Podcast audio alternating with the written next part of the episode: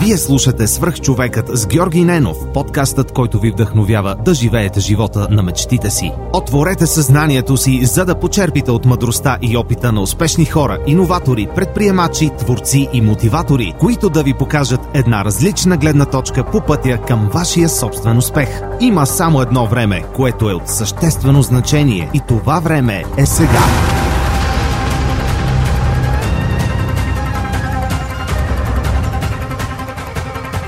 Telos International е иноватор, който създава и предоставя следващото поколение дигитални решения на редица световни брандове в областта на обслужването на клиенти. С над 3500 служители в София и Пловдив, компанията предлага възможност за дистанционна работа, гъвкаво работно време и проекти в сферата на бързо развиващите се технологии, видеоигрите, социалните мрежи, финансови услуги и финтек, туризъм и много други.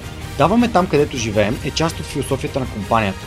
Всяка година общественият борт на Telos International Europe в България дарява 100 000 щатски долара на неправителствени организации за реализиране на социално значими проекти. Дни на подкрепа е доброволческата инициатива, в която вземат участие стотици служители в подкрепа на различни благородни каузи. Кариерно развитие, широк спектър от обучение и над 40 социални придобивки са само част от предложението на Telos International. Разбери повече и кандидатствай на telasbg.com. Интервютата за работа се извършват изцяло дистанционно и от комфорта на дома ти. Успех!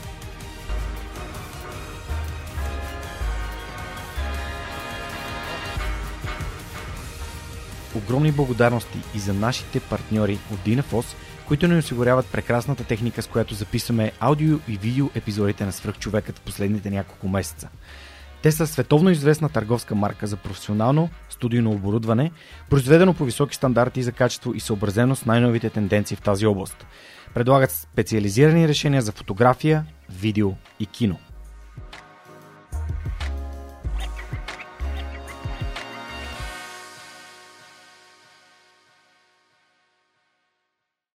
Понякога обратната връзка е буквално под носа ни. Ето какво ми написа Яница, която е основният отговорник за вебсайта на Свръхчовекът. Здравей, Георги! Искам да ти споделя моята обратна връзка за Storytel и по-специално за детските аудиокниги. Майка съм на две момчета, на 4 и на 8 години. Откакто ползвам услугата, всяка вечер им пускам аудиокнижка преди сън. Те очакват този момент с нетърпение и вече обожават аудиокнигите. Могат да прекарат цял час в слушане, завити под топлата завивка, което от своя страна улеснява и самия процес на заспиване. Искам да ти благодаря сърдечно на теб и на Storytel, защото благодарение на вас децата ми неусетно се пренасят света на книгите. Заедно открихме един нов и различен различен вариант за освояване на безценни знания и емоции. Ако искаш да разбереш кои са книгите, които Яница и синовете й препоръчват, заповядай на www.thesuperhumanpodcast.net на колона черта Kids. Здравейте, вие сте със човека с Георги Ненов. Днес имам изключителното удоволствие да ви представя моят приятел Петър Георгиев, репортер и създател на подкаста Виктория. Пепи, здрасти, благодаря, че приема моята покана. Здрасти, Жоро. Благодаря ти, че ме покани при положение, че преди две години ти беше човек, който беше най-близо до мен, когато създавах Виктория. Аз мятам, че кръга се затваря по някакъв начин при положение, че съм тук, така че съм ти много благодарен, че можем да си поговорим. Да, всъщност интересната история е, че първи път като те видях, имам такъв ясен спомен, бяхме на един коледен турнир на немската по футбол, ти също си учи в моето училище, но си доста по-малък. Мисля, че не сме се засякли изобщо в... Кога, да, кога и... сте приели? Приехаме през 2007. Да, съм 2005 завърших. Да, 2005 завърших и а, тогава след това всъщност бях, а, някой ми беше казал, че си журналист и работиш в БНТ. Това било, не знам, 2014-15 някъде там. А, и всъщност а, ти играеше с, а, с доста силен отбор футбола винаги е бил моята голяма страст, включително и в гимназията, така че за мен този коледен турнир, който трябва да уточним, че се организира, yeah. за нас е важен, защото ние когато завършим немската, това е начина след това да се срещаме с хората, с които преди това сме учили. Та за мен беше доста важно всяка година да имам добър отбор. И yeah. с течение на времето мисля, че така успяхме да, да съберем някои от най-качествените момчета от тази гимназия и го спечелихме веднъж. Да, аз съм го спечелил два пъти този турнир, така че още те водя, но все пак не съм играл с Стефан Велков в един отбор. така е. Поздрави на Стефан, ако не гледа. Поздрави, да. Надявам се, че неговата кариера така от тук ще се прогресира само нагоре. Ам, все пак професионален футболист от немската, нали, аз не познавам, не познавам друг. Надявам се, че наистина ще бъде много успешен. И се радвам, че не играе в България, защото според мен нали, пътя към едно добро ниво винаги минава. Отиваш навънка, учиш се си самостоятелен, да, си дисциплиниран, да стоиш далеч, стоиш далече от чалгата и нощните заведения. А, това според мен е много важно. И, шегата на страна. Добре, разкажи ми как всъщност в, в немската как започна да се интересуваш, ти в момента се занимаваш с журналистика. Откъде се породи тази, този интерес, това желание в теб, именно пък в това да, да се посветиш? Аз да ти кажа честно, понеже бях в Българско национално радио в Радио София, ме бяха поканили, Елмира Джуман беше поканила една вечер да си говорим за, за подкаста и тя ми каза, че като е чула епизода с Никола Томов, това е 76-ти ми епизод, си е казал този човек се занимава с журналистика. Аз никога, никога в живота си, дори не ми е минало през закъла да се занимавам с журналистика. Как ти избра това като път? Сега, когато говорим за журналистика, мисля, че е редно да започнем от там, че Изглежда, че в днешно време всеки има различни схващания за това точно какво представлява журналистиката и съм сигурен, че в някакъв момент в нашия разговор ще си поговорим по-конкретно за това какво е, ако щеше решниковото значение на журналистиката и как то се е променило с годините. По отношение на моя личен интерес към това поле, бих казал, че той започна някъде 10-11 клас, т.е. тогава примерно съм бил на около 15 години. И връщайки се отново към интереса ми към футбола, мисля, че именно футбола и спортът като цяло бяха вратата ми към тази професия. Защото вярно е, че особено в нашата държава прави впечатление, че всеки, който се интересува от спорт, говори за спорт и използва различни платформи, за да си изразява мнението, което е прекрасно. И може би аз съм изпитвал същото желание да го правя, което в някакъв момент е, се, се е превърнало в професионално желание да се занимавам с тази професия, която коментира спорт. Та, Интересната история тук е, че когато бях на 15 или на 16 година, ако не се лъжа, това беше 2010 година, едно лято между 10 и 11 клас, ако не се лъжа, реших да си направя един експеримент с българските спортни медии тогава. Като си извинявам на хората, които са чували тази история около 200 пъти вече. И експеримента накратко беше следния. Аз тогава тренирах футбол в Славия Никога не съм бил особено добър футболист, никога не съм имал качествата за да, за, за да играя на по-високо ниво, отколкото някога съм играл. Но един ден реших да видя какво е нивото на българските спортни медии, което се изразяваше в това да изпратя един имейл до няколко български спортни издания тогава и да им кажа, че аз съм футболист на Славия, който е прогресиращ млад талант и който е бил забелязан от английския футболен отбор Тотнам. Следствие на което от футболния отбор Тотнам са решили да ме поканят да отида на проби в Англия. Това беше един доста невинен експеримент, смея да кажа, който доведе до това в рамките на няколко часа моето име да се появи в няколко спортни издания, именно с тази новина, че аз съм футболист, който е бил извикан в Англия. На следващия ден бях публикувани в пресата. Тогава няма да назовавам издания, но да, имаше поне три вестника, които пази се още вкъщи които публикувах тази новина, която разбира се не е вярна. Нямаше нищо вярно в тази новина, с изключение на, на това, че аз се казвам Петър Георгиев и бях на 16. И че играеш в Славия. И че играх в Славия, да. Но трябва да уточним също така, че аз да. бях във втори отбор на Славия. Аз дори никога не съм бил в първи отбор на Славия. Okay. Аз никога не съм имал качество за това нещо. Mm-hmm. Как ти да? И тогава не обърнах особено много внимание на това нещо.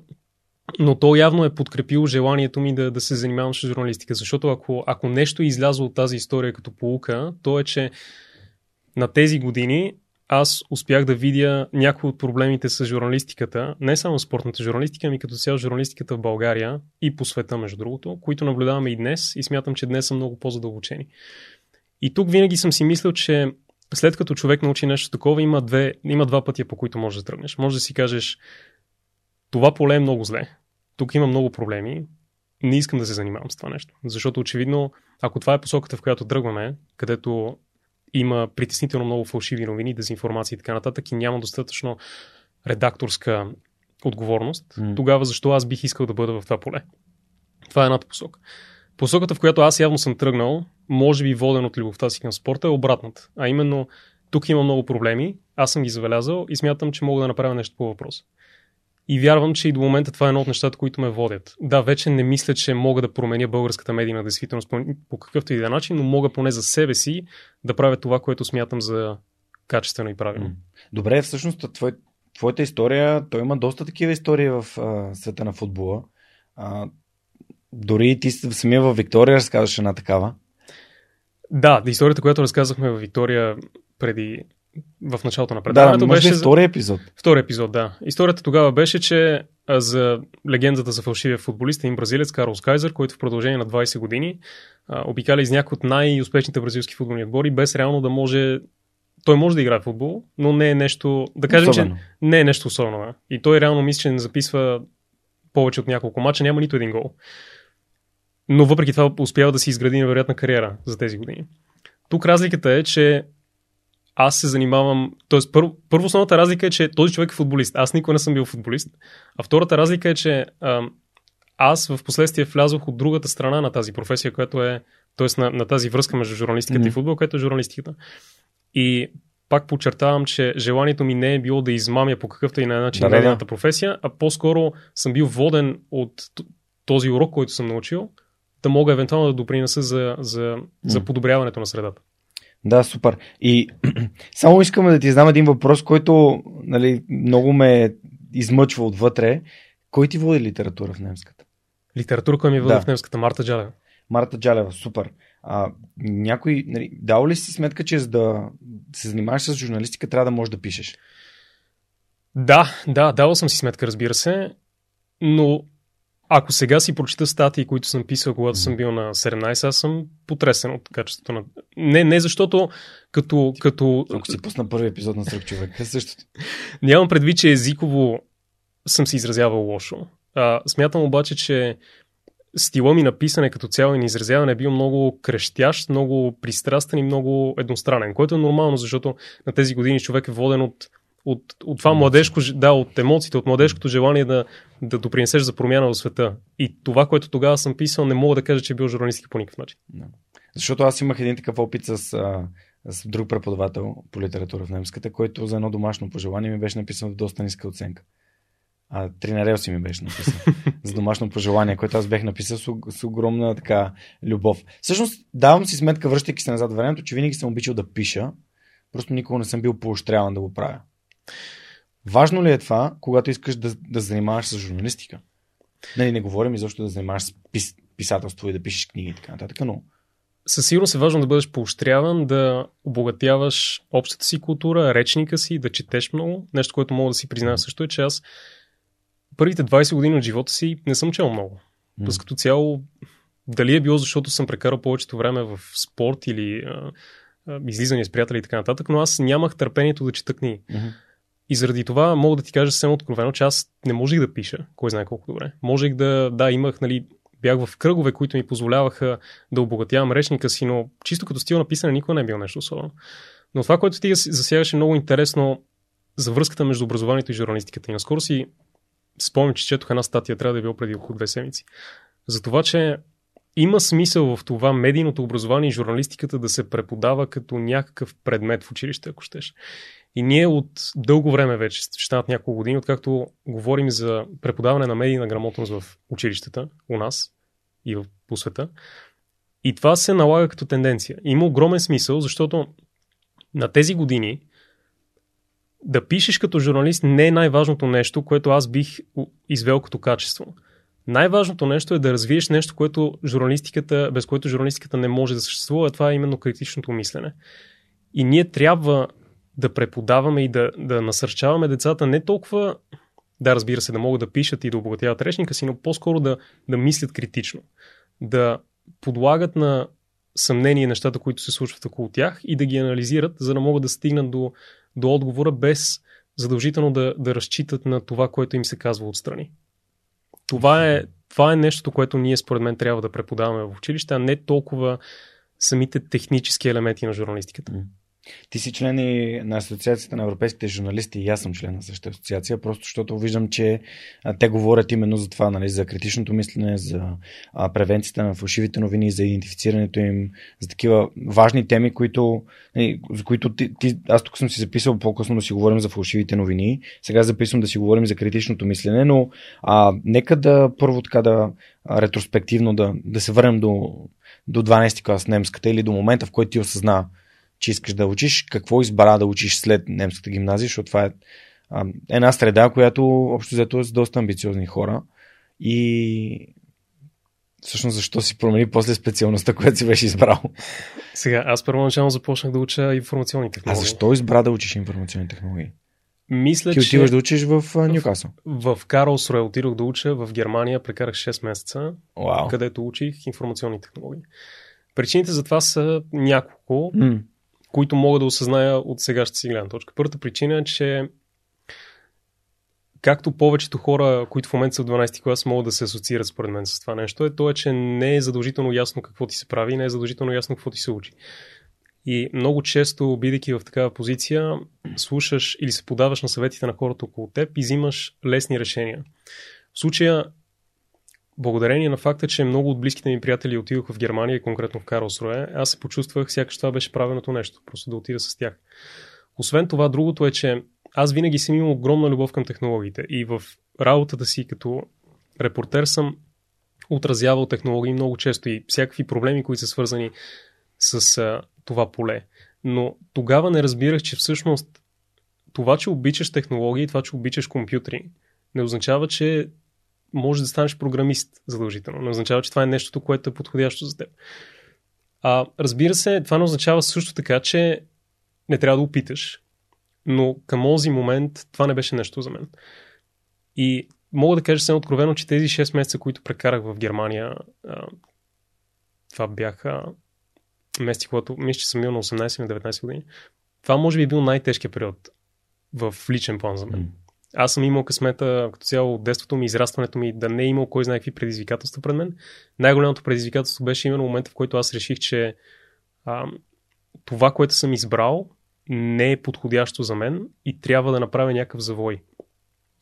Хубавото беше в случая, че след като преди това имах опит с медии и знаех, че това ми харесва, знаех, че ми харесва да изразявам мнението си и да пиша, имаше нещо към което веднага мога да се обърна.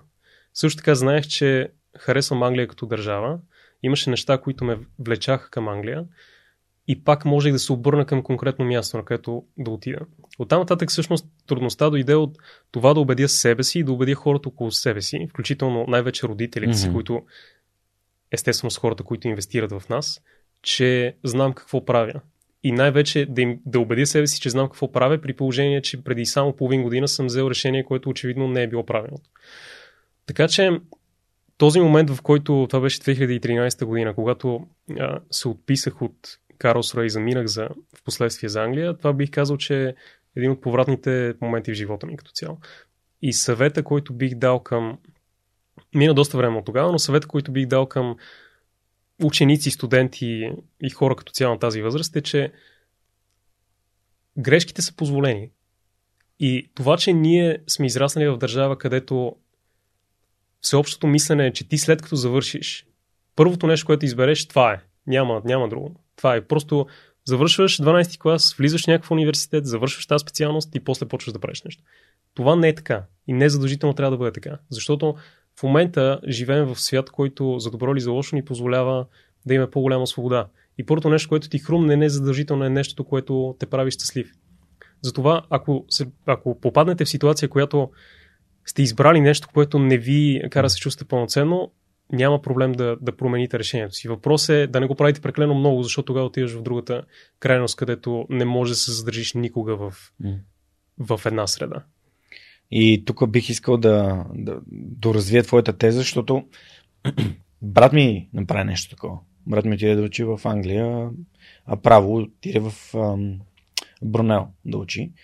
И всъщност в един момент на коледа след първи курс ми казва, аз не искам да го уча това. Искам да уча маркетинг. Искам да уча бизнес. И аз му казах, добре, защо го казваш това нещо сега? И той казва ми, защото ам, нали, сега го разбирам, че искам да уча. Искам, добре, ама що не си избра специалност, нали, когато заминаваше, ами избра тази. Ами тази специалност съм избрал аз. Нали.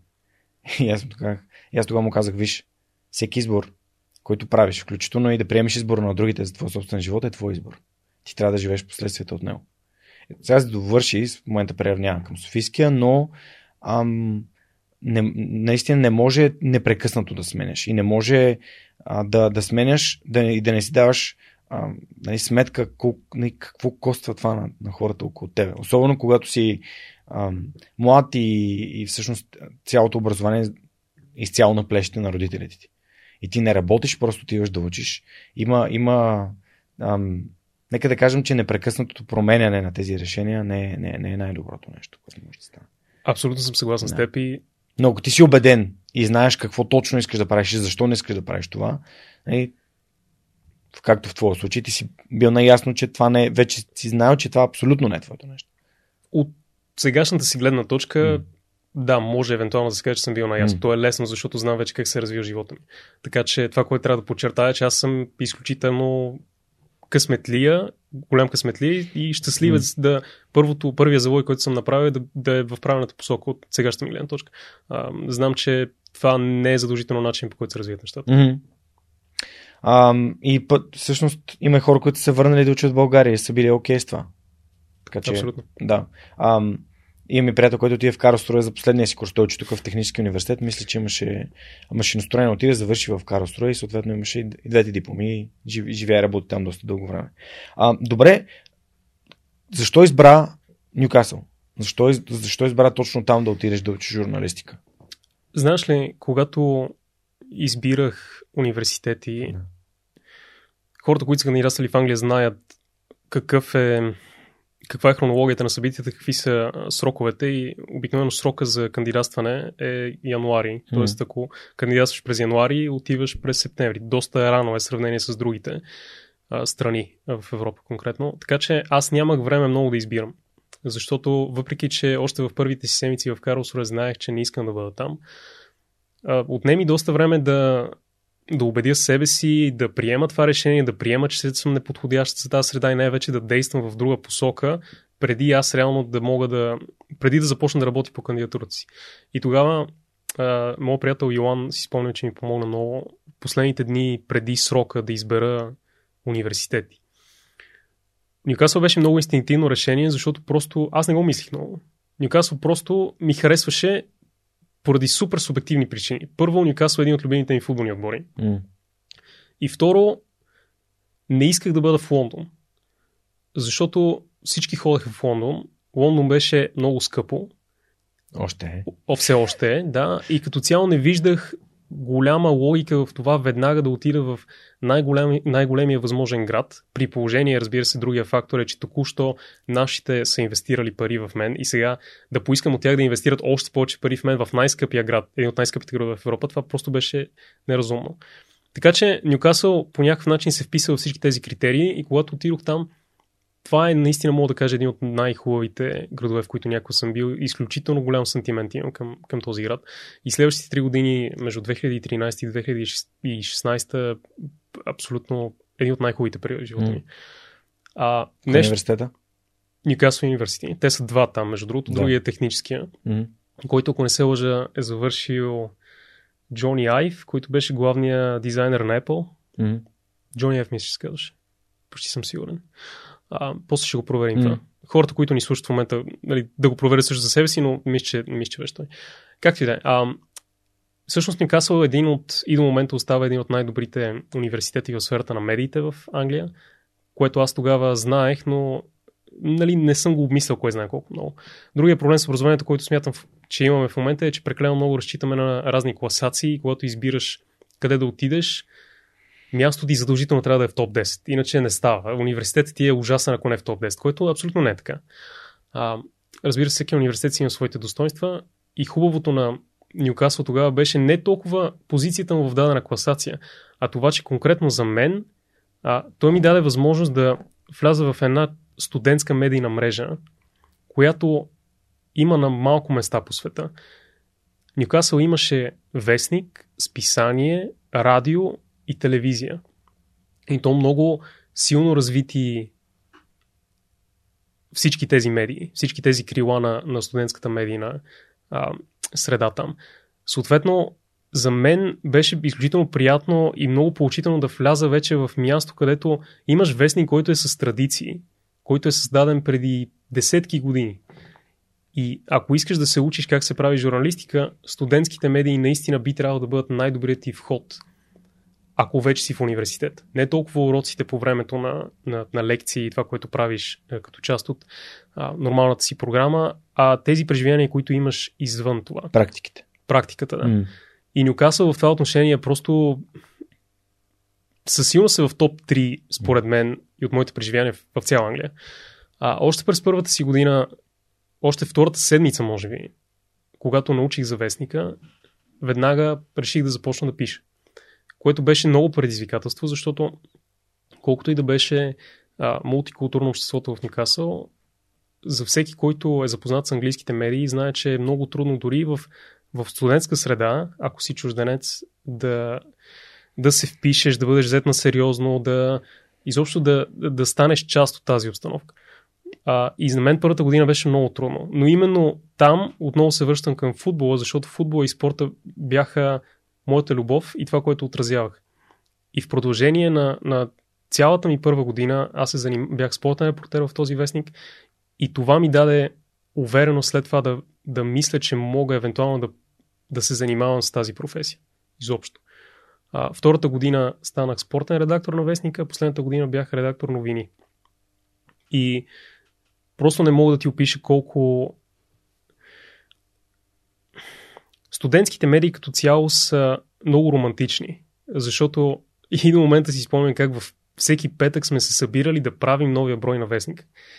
И сме били приятели на една и съща възраст. Нямало е кой знае колко напрежение по отношение на това как да отразим дадена тема или какво, какво ще излезе във вестник. Разбира се, главният редактор Том, който а, тогава загуби доста коса заради напрежението, под което ние го поставяхме, той се занимаваше с натиск от всякакви страни. Но за нас, репортерите, нямаше нещо такова. И това е нещо, което няма в корпоративната медийна среда. Затова бих казал, че студентската медийна обстановка и тези студентски вестници са най- това е най-близко до мечтата ни за това как се прави журналистика, евентуално какво трябва да представлява. И свободата, която имаш там и спокойствието, че, че, че може да отразяваш тема по какъвто и да е начин, както, както ти искаш. А, това е нещо, което след журналистика, извинявате, след а, университета го няма. И заради това, заради това казвам, че тези три години са толкова ценни за мен. Как за решение да се върнеш в България? Защо? Решението да се върна в България също беше много инстинктивно, както и решението да отида в Англия, защото колкото и да съм се опитвал през годините да намеря смисъл и да, да убедя себе си, че искам да живея в чужбина, винаги е било трудно, никога не съм успял. И когато завърших през 2016, най-естественото нещо за мен беше да се върна. Така го почувствах, не съм го подлагал по никакъв начин на съмнение и се прибрах и пак бях а, късметлия до голяма степен да се открие възможност за работа в националната телевизия, откъдето вече... Като репортер. Като репортер, да. Откъдето журналистическия ми пътя ми в журналистиката вече придоби някакви реални измерения, бих казал. Какво, какво си правил в БНТ, с какво си занимавал? Защото знам, че имаш дори награда за а, технологичното предаване, което сте правили. Правихме... Сега, в БНТ прекарах две години, като първата година и половина бях репортер. Mm-hmm който не е имал конкретен ресор. Защото и това е нещо, за което можем да говорим много, но аз винаги съм искал да бъда репортер с конкретен ресор, който, което за хората, които може би не са толкова запознати с медиите, означава да имаш една конкретна среда, конкретна сфера, която ти отразяваш и, си, е, и с течение на време ставаш експерт в това нещо. Ти познаваш всички източници, ти познаваш какво се случва. И съответно това ти носи комфорт на теб, че, че знаеш за какво говориш през цялото време. Обаче, а, модерната медийна среда, тези хора с ресори са лукс. Повечето репортери, особено хора на моята възраст, включително и в момента, аз и тогава бях много млад да, да се занимавам с това, бях на 22. В момента също съм млад. Та хората на моята възраст обикновено нямат този лукс да имат конкретен ресор. Когато отидеш в телевизията, отразяваш каквото дойде. Каквото има, да. Каквото има, да. Ако има инцидент някъде и политическия репортер е отишъл в парламента, първият човек, към когото ще се обърнат, си ти, защото ти си новия човек, ти в момента нямаш какво да правиш, отиваш там. А, ако има пресконференция, на която образователният репортер не може да отиде, защото в момента има нещо друго, което е в някое училище, ти си човек, който трябва да попълни а, тази дупка. Което е прекрасно от гледна точка на това, че имаш достъп до всякакви различни сфери и придобиваш много опит и с течение на времето развиваш това качество да може да се оправиш във всяка ситуация. А, отрицателното на, бих казал, на този модел на работа е, че се чувстваш сякаш нямаш конкретна експертиза в каквото и да е поле. И когато мина, мина една година, примерно, може би дори по-рано, се насочих към технологиите като нещо, което бях забелязал, че никой друг не прави. Никой друг не отразяваше. Системно имам предвид. Да, имаше теми, които са важни, не можеш да ги подминеш, но те не бяха отразявани от един същи човек. И това беше нишата, която забелязах, защото истината е, че и до момента бих казал, технологиите не се считат за ресор дори в България. Те не са, което е малко абсурдно според мен, имайки преди, че те са навсякъде около нас, но технологиите обикновено не са поставени на същия а, на същото ниво като политиката, образованието, здравеопазването и така нататък. И съответно в очите на много редактори те не заслужават конкретен репортер, който да ги отразява. Аз бих казал, че много усилено бутах в посока аз да бъда човек, който да е отговорен за това. И заради това и голяма част от материалите, които съм правил през, а, с, да кажем, по-късни си период в телевизията са били именно технологични. И заради това и това признание, което получих, беше за технологичен материал, който, а, колкото си спомням, беше за езика на омразата в социалните мрежи. Последните 6 месеца правих едно предаване, хаштаг Европа се казва, което беше изключително интересен проект. А, беше всяка неделя 30-минутно предаване, което водих и заедно с сравнително малък екип отразявахме теми от Европейския съюз по начин, по който хората да го разберат. Защото Европейския съюз, включително и в момента, ако ме питаш, изключително труден за разбиране. Обикновено е пълен, новините около Европейския съюз са пълни с някакви регулации, които хората за които се отнасят тези регулации. Примерно, ако хванеш някой фермер в Северна България а, и току-що е прекаран, прокарал някаква регулация, която директно него го засяга, той, за съжаление, не може да го разбере, защото регулацията е написана по такъв начин, че тотално няма връзка с mm-hmm. общността. Та нашата цел тогава беше ние да бъдем медиатора, който превежда на нормален език какво се случва в Европейския съюз. И смятам, че изпълнихме тази задача доста добре. И за мен лично това е, може би, най-пълноценният проект, който, от който съм бил част в телевизията. Mm. А какво те накара да търсиш да си развиеш квалификацията всъщност?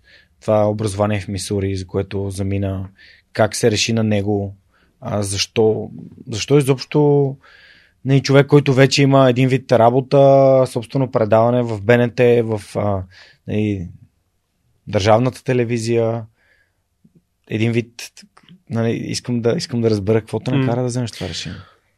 Защото повечето хора са такива, ти си имаш работа, нали, вече да. един вид, това е. Виж, ам, знаеш, бях гледал едно интервю с Бойко Василев преди много години трябва да е бил. Мисля, много години, 3-4 години, примерно. И той беше разказвал как още той, като е бил млад, той е получил възможност да работи за националната телевизия и да прави материали за вечерните новини, когато е бил на 20 или 25. Mm. Това го няма в другите държави с по-развити медии. Ако искаш да правиш материали за BBC, шанса да ги правиш всяка вечер не е много голям, ако си на 25, а, даже изобщо да стигнеш до там. Съответно, ние малко, ако щеш, в, в България сме разглезени, защото има глад за кадри в медиите, има, има глад за млади лица. И когато аз отидох и бях на 22 и прекарах 2-3 години, примерно 2 години прекарах в телевизията, за мен това стана нещо нормално. Да бъдеш, да бъдеш, да носиш такава отговорност за информираността на хората, което е абсурдно. Понеже ние, каквото и да си говорим, и за себе си мога да призна, че аз не бях готов за такова нещо. А, но това води до нещо друго. А именно, че ти си на 24 и вече си стигнал това ниво, което в друга държава, в Англия, примерно, или в Штатите, това е мечтата на повечето хора, които изобщо някога ще мине през ума да се занимаваш журналистика. Ти правиш телевизионни материали в 8 часа и си на 24. И оттам нататък това води до, до момента, в който ти се чудиш, добре, от тук нататък какво правим? В смисъл, аз как да се развия по-нататък? Какво следва? Какво следва, да. И в момента, ако питаш много от моите приятели, които, да кажем, да кажем водят спортни студия, Шампионска лига, Първа лига, водят политически предавания. Повечето от тях нямат 30 години. И се питат от, от тук нататък на къде. Та търсиш някаква свежест. и на мен в а, телевизията бих казал, че като бяха минали около година и половина, дори, дори не две, ми се стори, че е време малко за някаква промяна. Защото ако бях останал на това място, което бях и се чувствах добре, а, оттам нататък трябва много усилено да се буташ постоянно, за да има някакво развитие. Защото самата среда не те предизвика кой знае колко много. И това беше момента, в който реших, комфортна че... Комфортна зона. Много комфортна зона. Mm. Това беше момента, в който реших, че искам да променя средата малко. И отново взех лесното решение, бих казал, това да се случи, когато отида напълно на ново място в чужбина. В Штатите конкретно. Защо това... избра Штатите, всъщност? Причините пак са причината, която мога да си спомня, mm. сега не знам точно тогава как съм мислил, но това, което си спомням е, че още последните си години в последните си дни в Нюкасъл беше 2016 някъде, лятото. Тогава а, Тръмп беше обявил кампанията си и тогава всички медии започнаха да отразяват Тръмп, започна да се появява един нов тип журналистика, не нов тип, но да се инвестира повече в разследваща журналистика и иновации в тази сфера. И аз виждах, че голяма част от тези иновации идват именно от Штатите. И още преди реално да се върна в телевизията, аз гледах към щатите като потенциално място, което може да ме научи на нещо повече. Където се правят неща, които не се правят в България. И естествено там нататък беше трудно да намериш пътя към това място, защото образованието там е невероятно скъпо. Когато кандидатствах за университети, университета, в който отидох в крайна сметка Мисури, една година там в този университет, магистър, струва повече от 40 000 долара, мисля. Което е космическо. Ако някой, ако преди това съм си мислил, че в Англия е скъпо, то в Штатите тотално промени представите ми за това какво е скъпо. И бях отново щастлив да получа стипендия тогава от университета, както и от Фулбрайт. И това беше единствената причина за да мога да замина за щатите. И да мога да живея там две години и да не, да не се притеснявам толкова за финансови аспект от образованието си. Така че със сигурност стигането до там беше трудна задача, конкуренцията беше голяма, но когато вече бях там, се чувствах на място. Окей, okay, защо избра Мисури точно? Мисури го избрах поради две причини. Първата е, че това е един от най-старите журналистически университети в света. Някой казва, че е най-стария. Сложно да се каже. Да кажем, че е в топ 3 най-стари университети в света по журналистика. И аз като един много традиционен човек който е, дълги, дълги дни съм имал проблеми с е, всичките с новата вълна в журналистиката, така да се каже, която по някакъв начин е, се противопоставя на етичните на етичния кодекс на журналистиката. Та, като един традиционалист реших да отида възможно най-традиционното училище на другия край на света. И второто нещо е, ако трябва да гледаме пак финансови аспект, Мисури просто беше най-ефтиното място. Беше, най, а, беше най-разумно подобно на пример с Ньюкасъл, който ти дадох по-рано, да, да не търся да отида в Нью Йорк, в Чикаго, в Ела или където и да е, където има космически цени, а да отида на по-малко място, където мога да се фокусирам върху образованието си и, пак да имам достъп до всички тези невероятни хора, с които бих общувал, ако бях в по-голям град. Забравяй да кажеш Сан Франциско и Сиатъл. Сан Франциско и Сиатъл са безбожни. Така. А, да, добре. Всъщност, ти отиваш в Мисури да учиш магистратура за две години. Ам, доколкото аз съм си говорил с теб в тази тема, ти каза, че си се готвил за 2020 година, за годината на изборите. Mm-hmm. Е не, стана, е, не стана точно. Какво стана? В смисъл, кажи ми, буквално преведи ме през твоя през процеса, да не те разпитвам какво се е случило в Мисури. Интересно ми е на финала, нали, когато вече трябваше да отидеш в Нью Йорк, да отразяваш политическите така, събития сега, там. Сега, това, което се случи е, че а, аз при а, всичко това, което ти говоря, че съм искал да бъда в Мисури и така mm-hmm. нататък, естествено, че в крайна сметка всеки, който ти в щати се занимава с медии, ще иска да отиде в голям нюзрум в някой голям град. Съответно и моята цел да, беше... Да, как в NBC също. Да, имах а, щастието да бъда за 4 месеца в NBC в Нью Йорк. Mm. Стигането от там също беше голямо предизвикателство тук аудиторията ти може би ще се асоциира с това, че съм кандидатствал за минимум 300 места, примерно. И това беше, може би, единствения положителен отговор, който получих. А, защото конкуренцията беше убийствена. И това е другия нали, извод, който мога да извада от това нещо, е, че никога не трябва да се предаваш. Ако нещо си си наумил и искаш да кандидатстваш за него, просто кандидатствай максимално често и максимално много, докато не стане. Това не е гаранция, че ще стане, но при мен се получи и съм много щастлив. Тоест така се побеждава конкуренцията. Да, да. А, просто, за съжаление, живеем в... В момента конкуренцията за тези позиции е толкова голяма, че дори да си изключително талантлив човек, на твоето ниво най-вероятно има още 2000 също толкова талантливи студенти. И когато не те вземат на дадено място, ти не трябва да го приемаш лично, че не си достатъчно добър. Просто има много други хора, които най-вероятно са на същото ниво като твоето. И има много субективни фактори mm-hmm. за това, защо някой те взима за стаж или, или не те взима. Та, конкретно за NBC, след всичките тези кандидатури, които подавах, в крайна сметка получих покана от тях и през януари 2020, последния си семестър в университета, го изкарах реално от разстояние, като практика в Нью Йорк. И през първите седмици в NBC всички очаквахме. Нека, нека само да се върнем, да върнем лента една година назад, за да си спомним какво се случваше през януари 2020. Основните събития тогава бяха импичмента на Тръмп, пожари в Калифорния и предстоящите избори през ноември. Това бяха нещата, за които, извиняйте, пожари в Австралия. И в Калифорния мисля, че имаше, но бяха да, в Австралия. бяха. В Австралия бяха пожарите. Това бяха нещата, върху които всички смятахме, че ще се фокусираме. И продължение на месец и половина, примерно до средата на февруари, горе-долу вървях по тази пътека. Коментирахме, коментирахме изборите, коментирахме Тръмп. Аз си търсих някакви а, странични теми, с които евентуално да направя впечатление на главния редактор, че нали, мога да допринеса с нещо, което едва ли не никой друг не е видял. И в края на, в края на февруари си спомням, че... Само да те върна да. тук. Защо?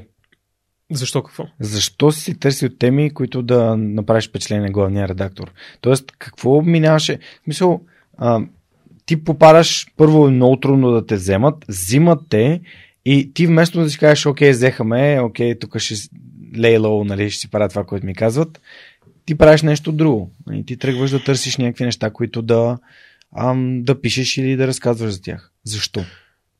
Защото, Жоро, първо, в момента, в който те, мен, сега не знам при хората как е, но аз лично в момента, в който съм отворил някаква врата или съм имал късмета вратата да бъде отворена пред мен за каквото и да е, оттам нататък вече се озоваваш на някакво място, което ти знаеш, че си изключително голям късмет да бъдеш там. Но също така знаеш, че няма да бъдеш доволен от себе си, ако просто бъдеш там. Защото когато влезеш на дадено място, оттам нататък се отварят хиляди други възможности ти да вземеш нещо там, да се научиш на нещо да, той да остане с теб. И това няма да стане, ако ти не си проактивен. Така че, да, естествено има моменти в NBC, където и в други места, където съм стъжувал, като никой не ми е обръща внимание. И аз в продължение на 2-3 дни съм седял без да правя каквото. Просто защото не е имало това напрежение върху мен да действам. Обаче оттам нататък а, съм осъзнавал, че аз ако не действам, няма да получа нищо от този стаж и след това няма да бъда доволен ще се връщам. Примерно, аз през цялото време, докато бях в, в този нюзрум, си казвах, това съвсем реална възможност има това да е най-големият нюзрум, в който аз някога съм работил, това да е най-голямото място, което някога съм бил и това да са най-големите професионалисти, от които някой ще бъде заобиколен. И не искам след 10 години да се връщам назад и си казвам, ето това беше буквално, това беше възможността ти да вземеш нещо там и да не си го направя. А по отношение на връщайки се на техническите аспекти на, на работата ми, защо съм предлагал нови теми?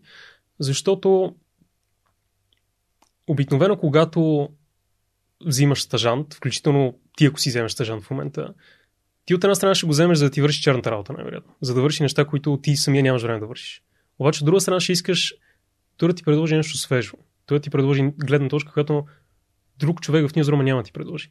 И при положение, че аз бях единственият човек от Източна Европа, в целия нюзрум, според мен.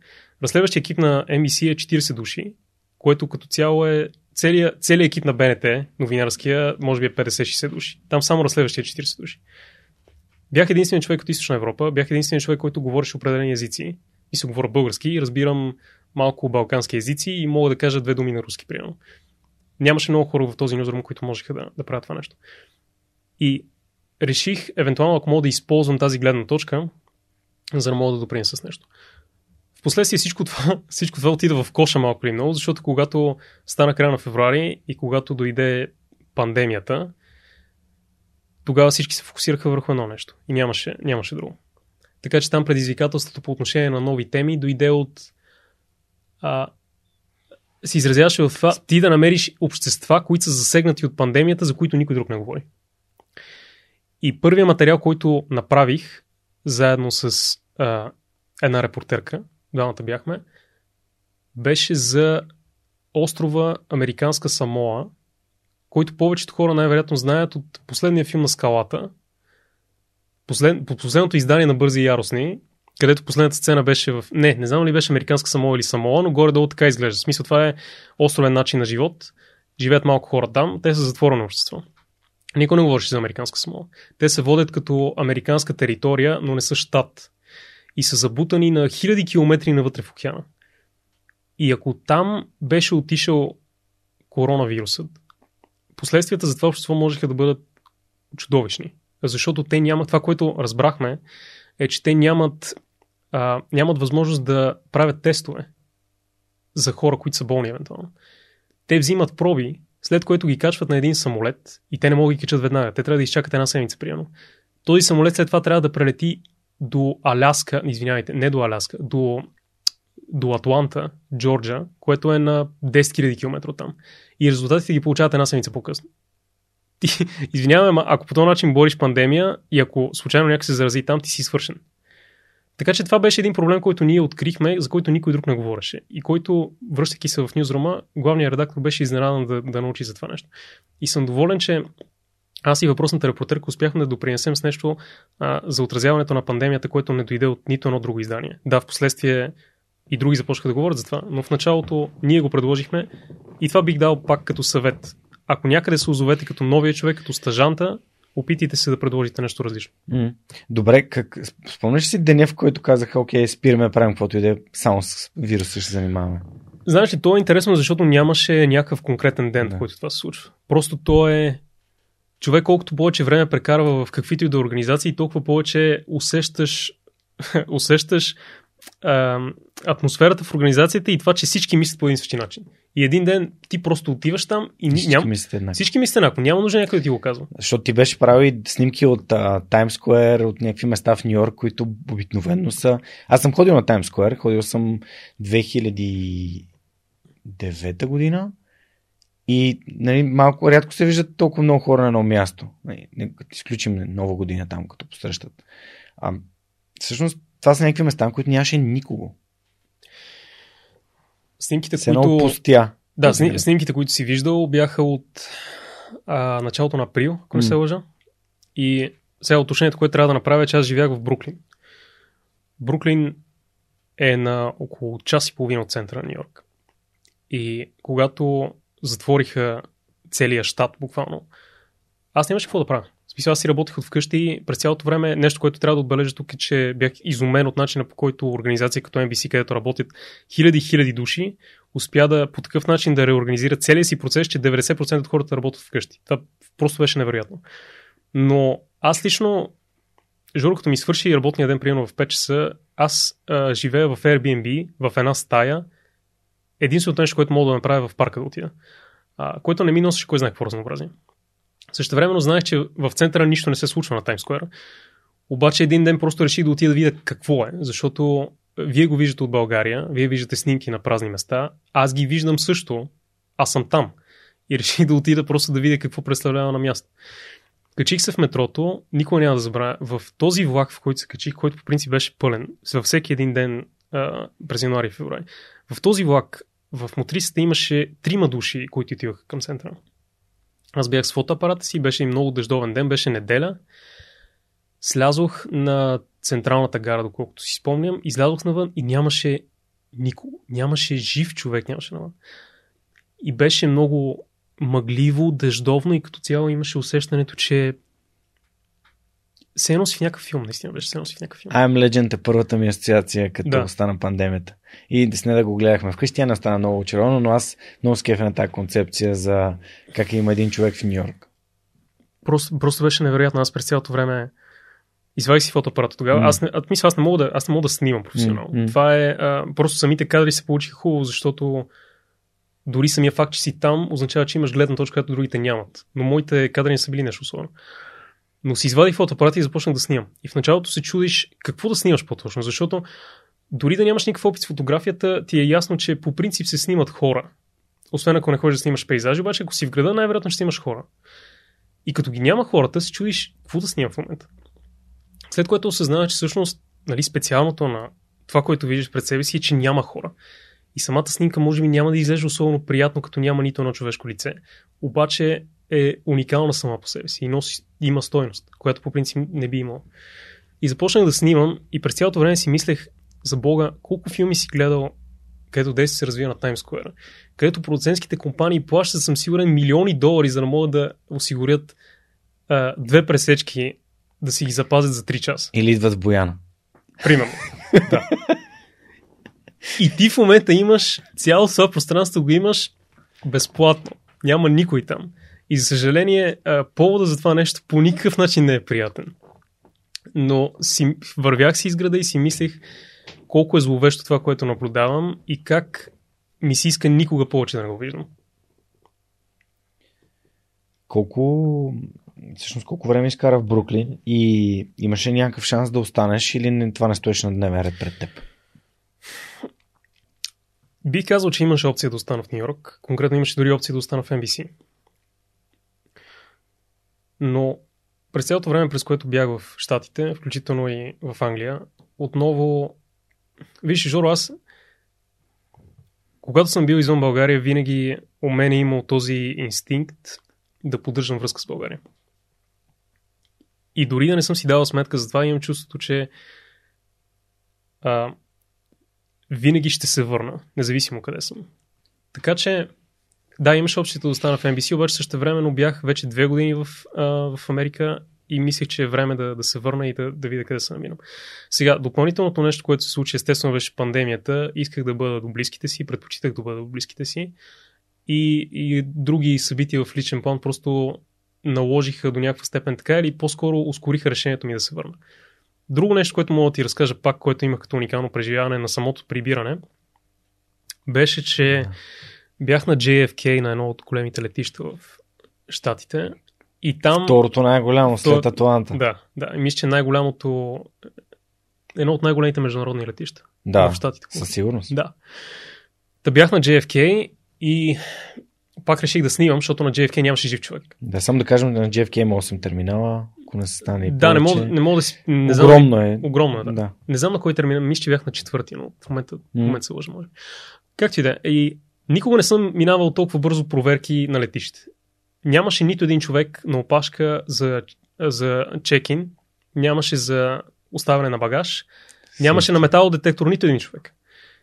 След което отидох на гейта, където имаше около 30 на 40 души, половината от тях бяха лекари, облечени в големи, в цели и цяло бели костюми. И ако до момента не бях осъзнал, че се случва пандемия, то гарантирам ти, че тогава вече си дал сметка за това. И когато вече се качихме в самолета, беше толкова различно това, което по принцип имам като преживяване, че в смисъл аз не може да осъзна какво става. Ти си качваш един самолет, където има места най-вероятно за около 300 човека. Вътре има 40 човека, на всеки, на всеки ред има около 9 седалки. От тези 9 седалки са заети две. Една в единия край и една в другия край.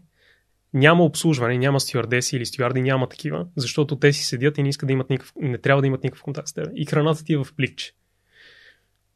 И така и просто си пътуваш. И си пътуваш а, 7, 8, 9 часа. Часа до Европа. Да, като в частен самолет малко. Обаче през цялото време мислиш, че това по никакъв начин не е нормално. Да.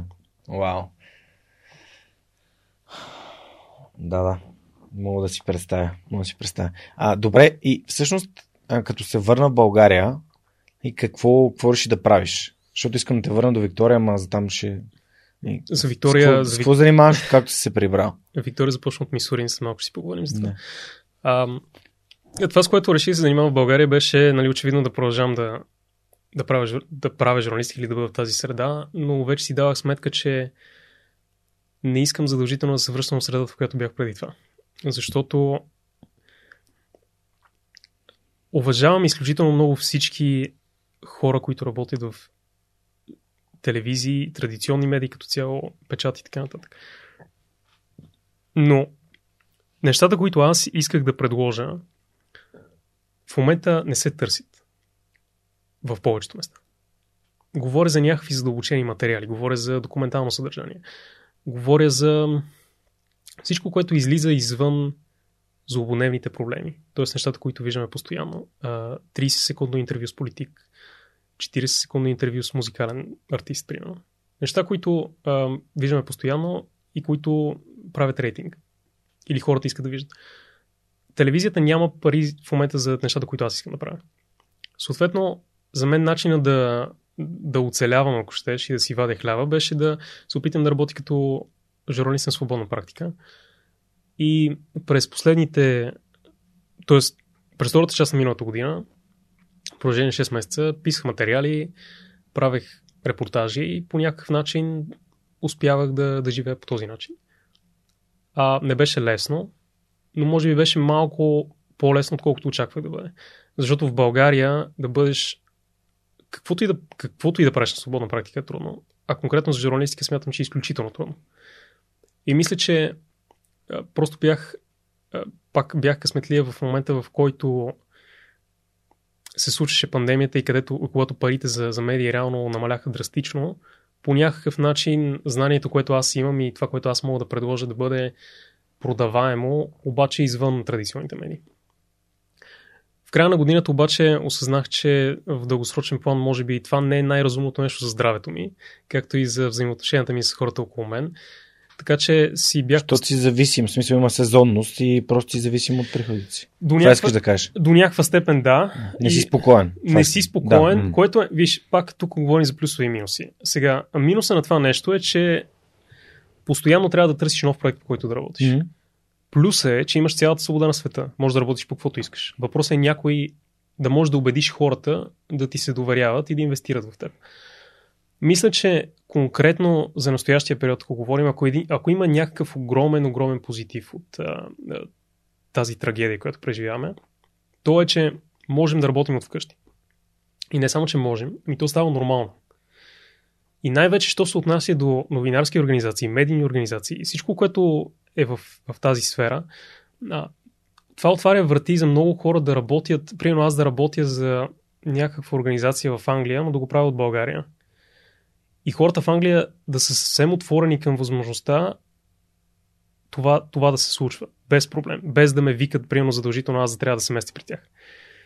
И мисля, че това е огромния плюс, че в момента е възможно, конкретно имам опит в тази, сфера и затова говоря за журналисти конкретно, възможно е журналисти българи да живеят в България и да работят за чуждестранни издания.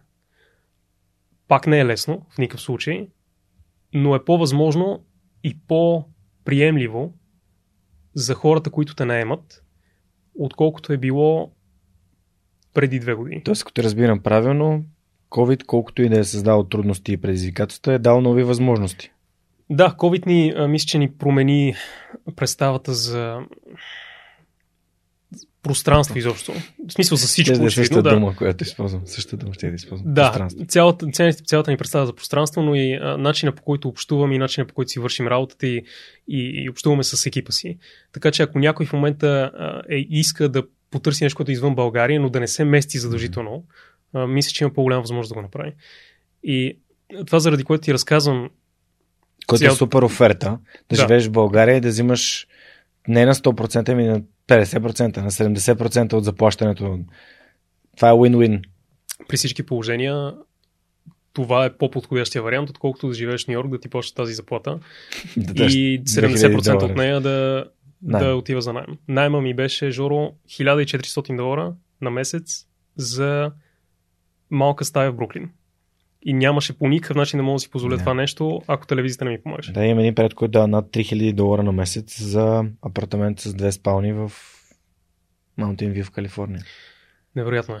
Но да, нека се върнем на, на да. това, което бях тръгнал да, да ти mm-hmm. разказвам, а то е, че в края на миналата година наистина пожелах усилено да мога да работя за международна организация, докато живея в България или може би някъде друга да преценя да се преместя но да става въпрос за международна организация. И съм изключително щастлив, че влязох в контакт тогава с а, Международната организация за разследваща журналистика, която е една организация подкрепяща разследваща журналистика в различни държави. Има 200 различни организации, които са членове на тази по-голяма мрежа. И целта на, на мрежата е да, да подкрепя разследваща журналистика, да помага на журналисти в различни държави и като цяло да се грижи за, за изграждането на по-добра медийна среда. Не само на едно място, ами mm-hmm. на много места. И това беше автоматична организация, с която аз много се асоциирах и исках да работя с тях и съм много щастлив, че от месец и половина съм част от тях.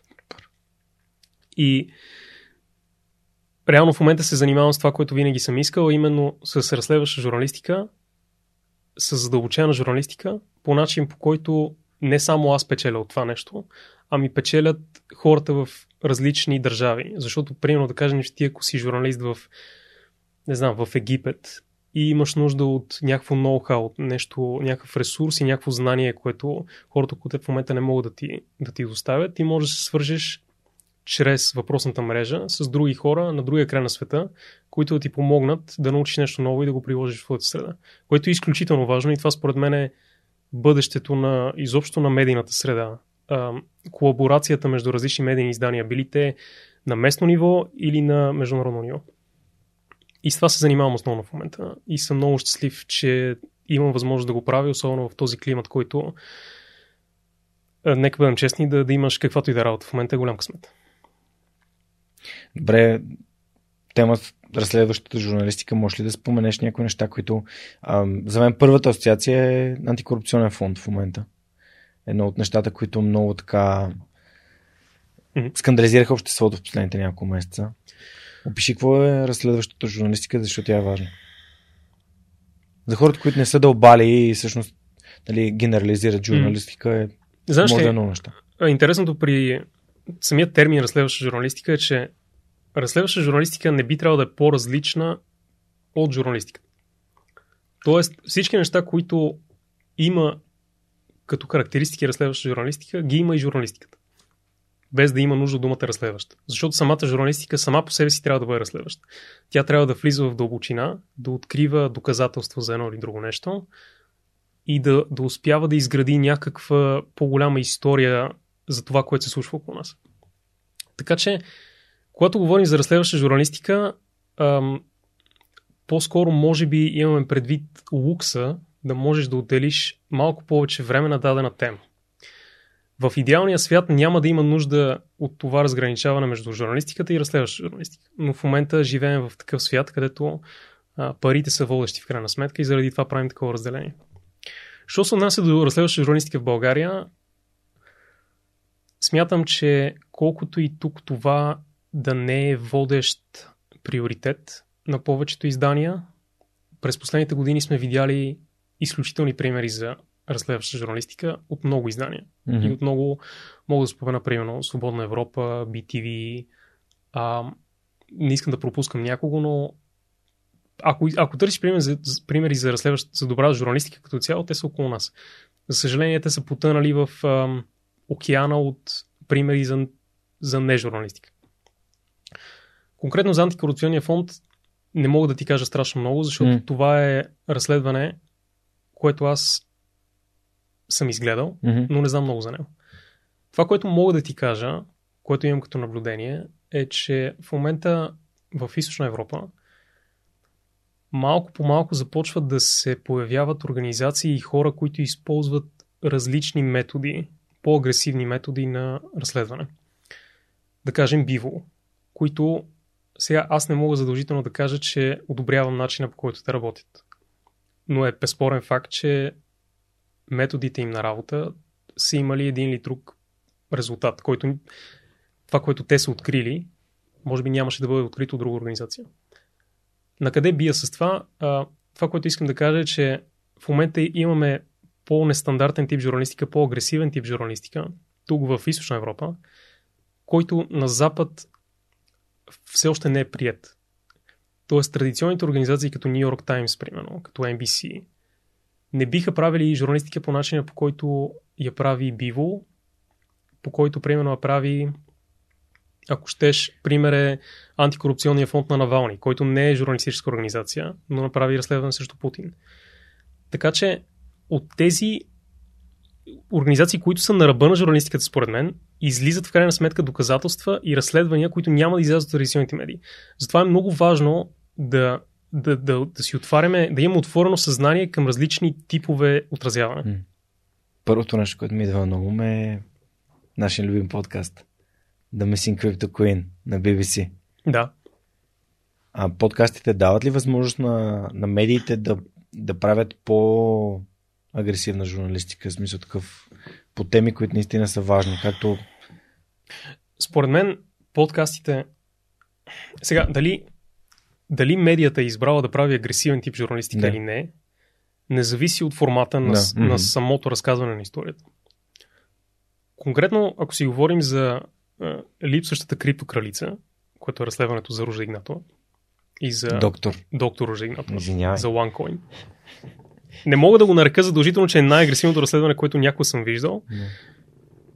но при всички положения, при всички положения подкастите като формат, който М. е по-свободен, дават възможност на организации като BBC, изобщо на всеки, който Да. има ресурсите да инвестира в този, да, а, и да, има, има възможност да инвестира в нещо такова, да направи нещо по-задълбочено и да открие, да, да използва платформата на интернет, за да може да го то да достигне до хора. Защото, ако пак върнем лентата назад с, дори само с 20 години, едно разследване от 8 части, всяко от което е над половин час, много трудно ще намери място по радиостанция. Просто защото... В телевизията пък съвсем. Да, просто ефирното време, ако нещо съм научил, как не само всички хора, които са били някога в медии, били те печатни медии или телевизионни медии или радио, то е, че винаги имаш някакво време, винаги имаш някакъв лимит. И това е хубаво по принцип, защото те учи, че не можеш безкрайно да дълбаеш и да пълниш главата на зрителите си с всички мисли и факти, които си открил. Важно е да бъдеш а, и точен и ясен в максимално кратко време, ако е възможно. От друга страна обаче, вече имайки това качество, можеш да използваш подкастите, YouTube или всички други платформи, които са безгранични, да произведеш нещо, което по принцип не би намерило място в традиционна среда, в традиционна медия. И от тази гледна точка наистина смятам, че подкастите са една от най-революционните платформи, едно, един от най-революционните инструменти като цяло в медийната среда за последните 20 години. Това за мен е абсолютно безспорно. Преди да, да отидем към, към Мисури и създаването на Виктория, да те попитам първо как, защото ме заговориш за разследваща журналистика, как успяваш да, да, да филтрираш то в тази последната, последните две години нали, през вакцини, през 5G до COVID, нали, минахме през много теми, които пораждат така противоречия в обществото и съответно генерират много, много фалшиви новини. За политика пък изобщо да не говорим. А, как успяваш да, да си сигурен, че информацията, която имаш, не е фалшива новина? Нали, като човек, който е нали, започнал с една шега и, и реално е избрал да бъде от този път, който да представя фалшивите новини. Като. Това е много трудно. Бих казал обаче, че е по-лесно да разбереш, че нещо е фалшиво, когато то се отнася за известна тема.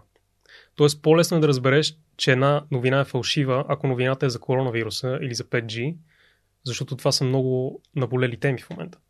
Отколкото ако в момента да кажем ти съобщя нещо за някакво българско село, за което никой нищо не знае.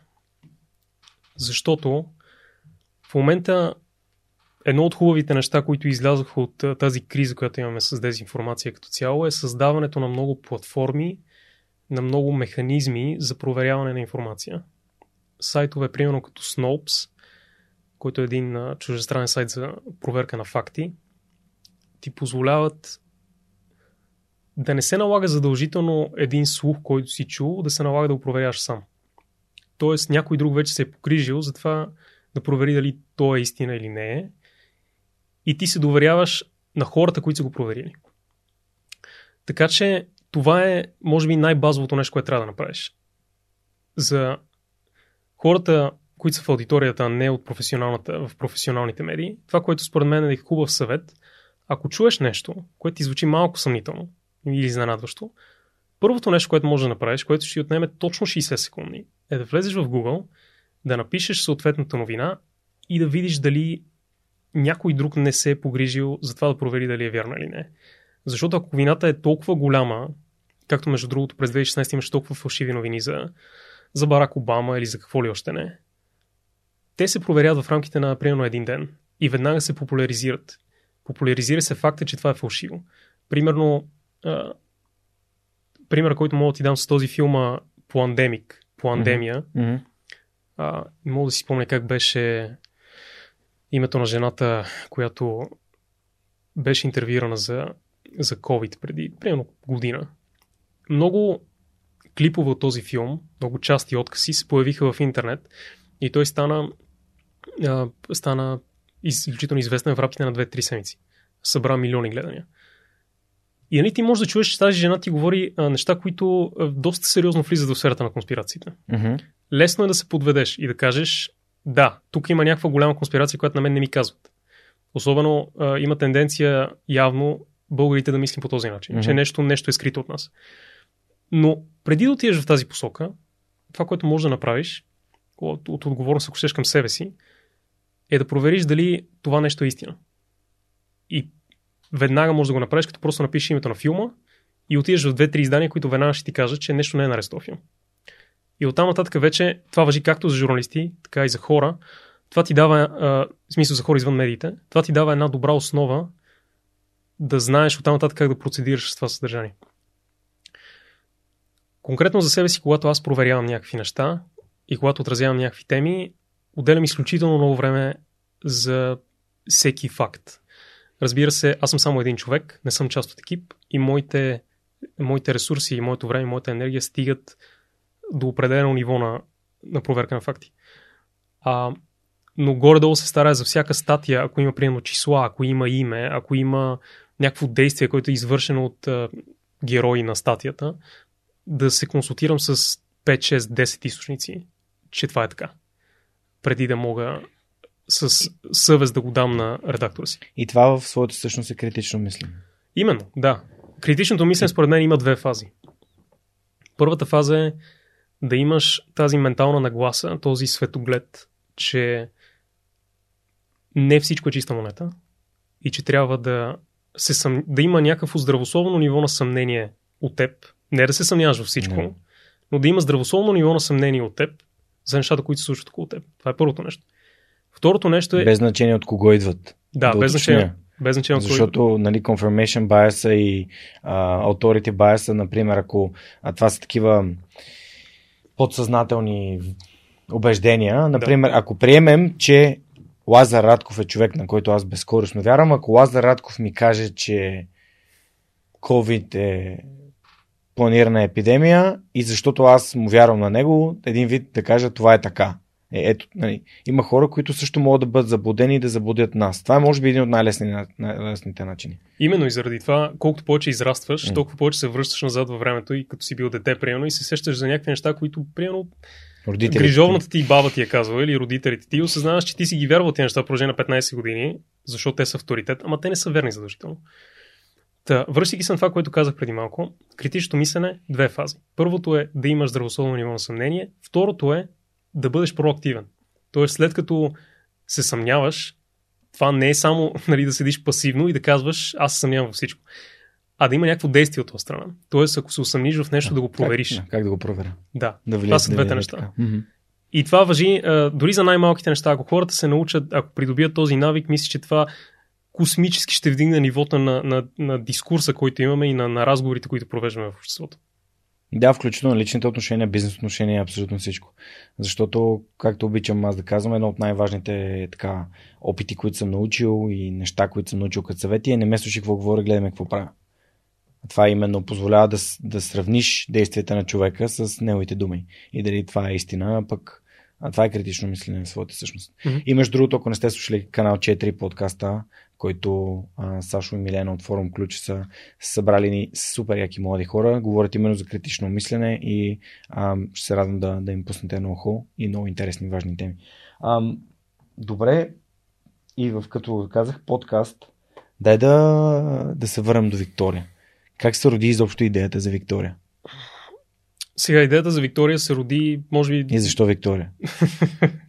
Добре, че ме пита коя е Виктория, понеже на този въпрос не мога да ти отговоря.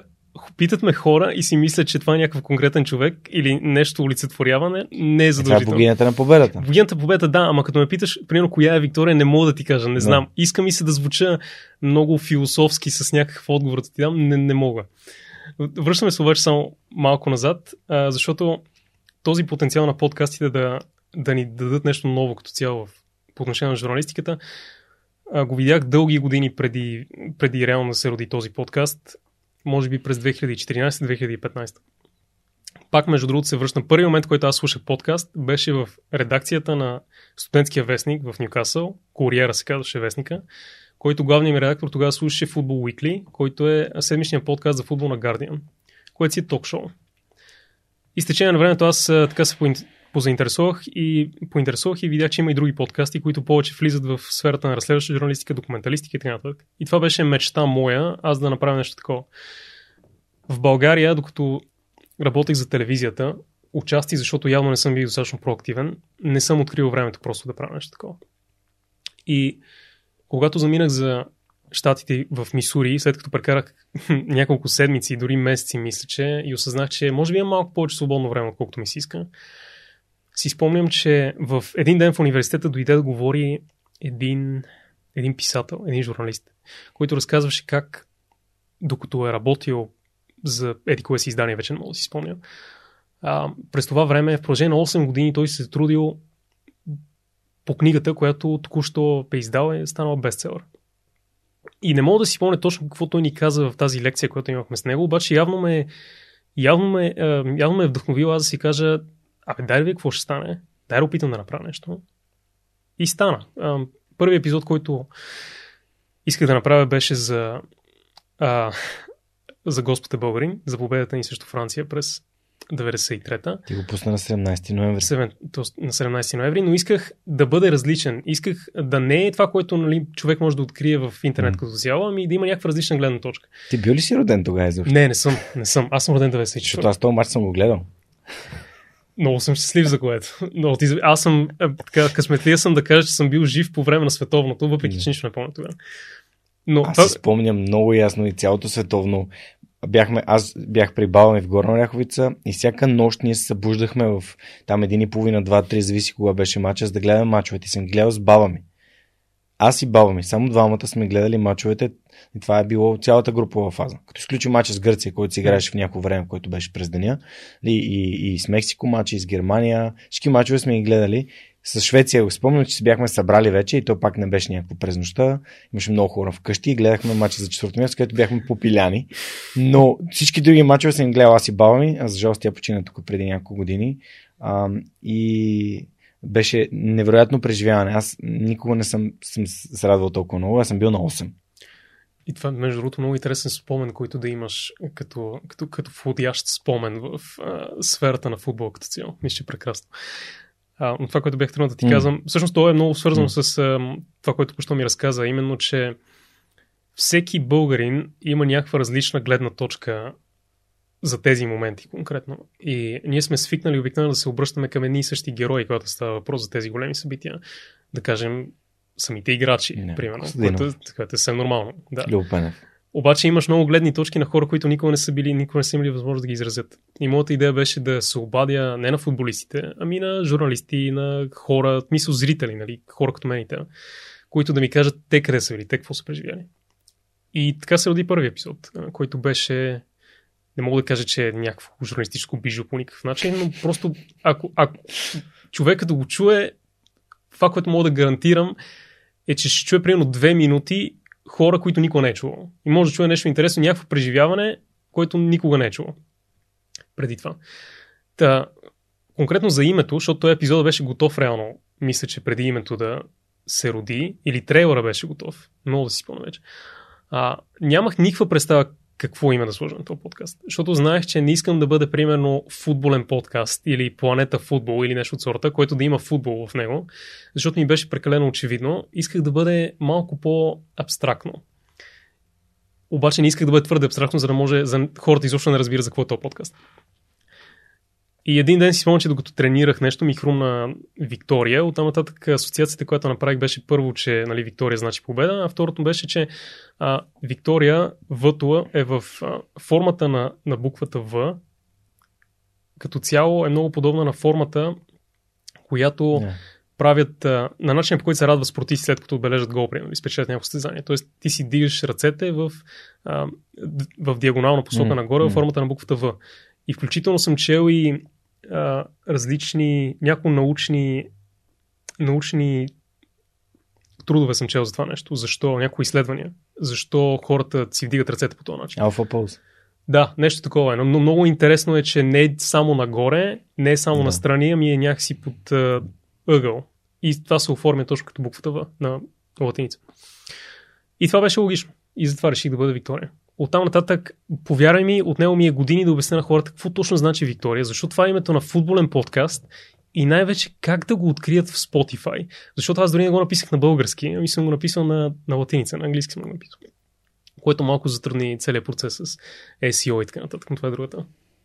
Добре, а всъщност разкажи за, за някои от най-така запомнящите се епизоди на, на подкаста ти.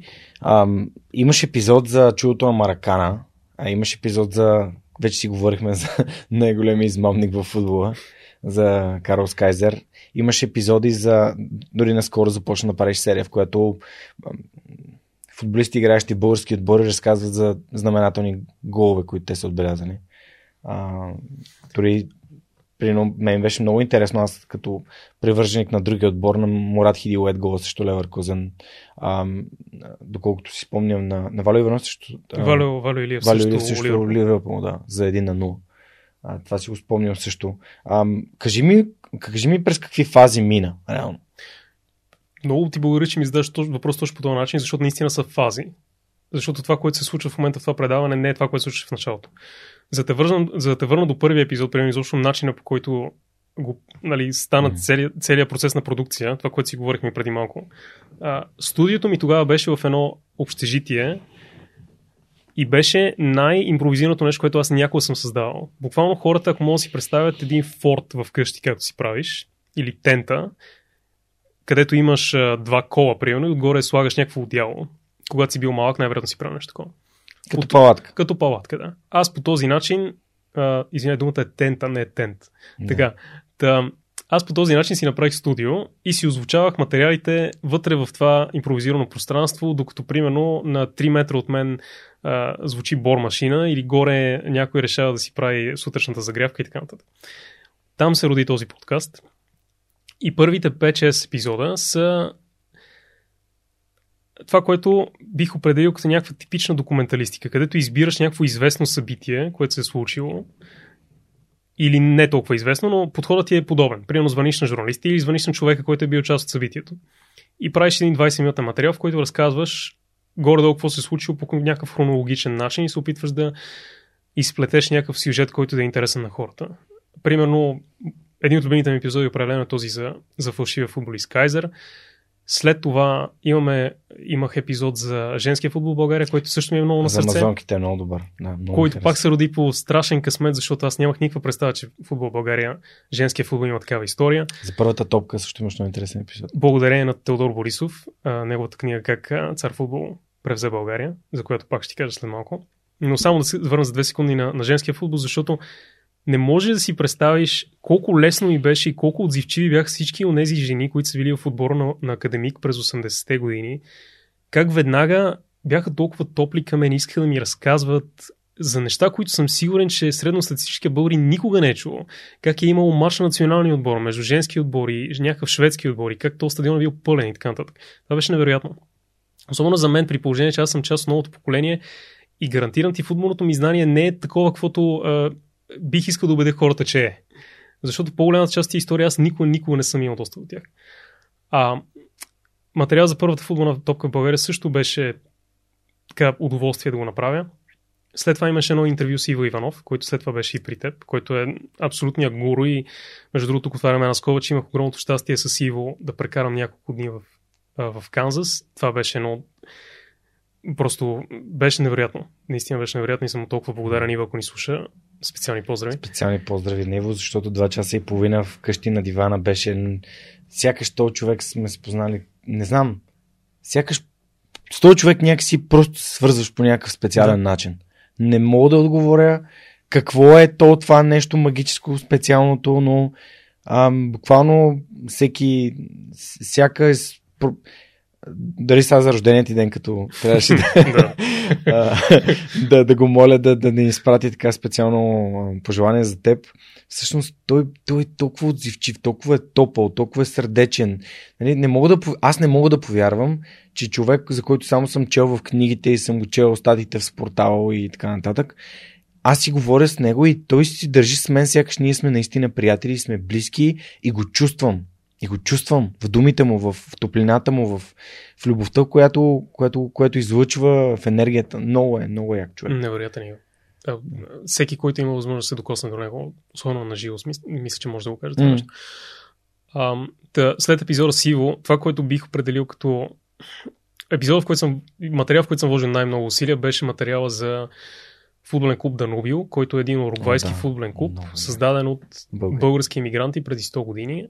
В момента Данубио продължава да играе. А, това е един от най-успешните футболни отбори в Уругвай. Мисля, че трети по титли и има и международни успехи. А, за да направя този епизод по начина, по който на мен ми си искаше да го направя, да не е просто нали, от Уикипедия разказано нещо, а, тази, смисъл, тази работа и това приключение тогава ме отведе на много места. Отведаме до Пловдив, до Варна, до някакви места в България, където съм си говорил с хора, които откъслечно са чували някакви неща за Данумио, защото не забравяме, че това се е случило преди цял век. Обаче най-важното нещо за мен беше да говоря с хора от самия отбор тогава. И успях да стигна до Гонсало Пералта, който тогава беше шефа на маркетинговия отдел, който, с който направихме мисля, прекрасно интервю, който беше толкова топъл към мен, изобщо толкова много неща ми разказа за Дануби и колко много Дануби обича българските си корени и така нататък и беше, беше превъзходно.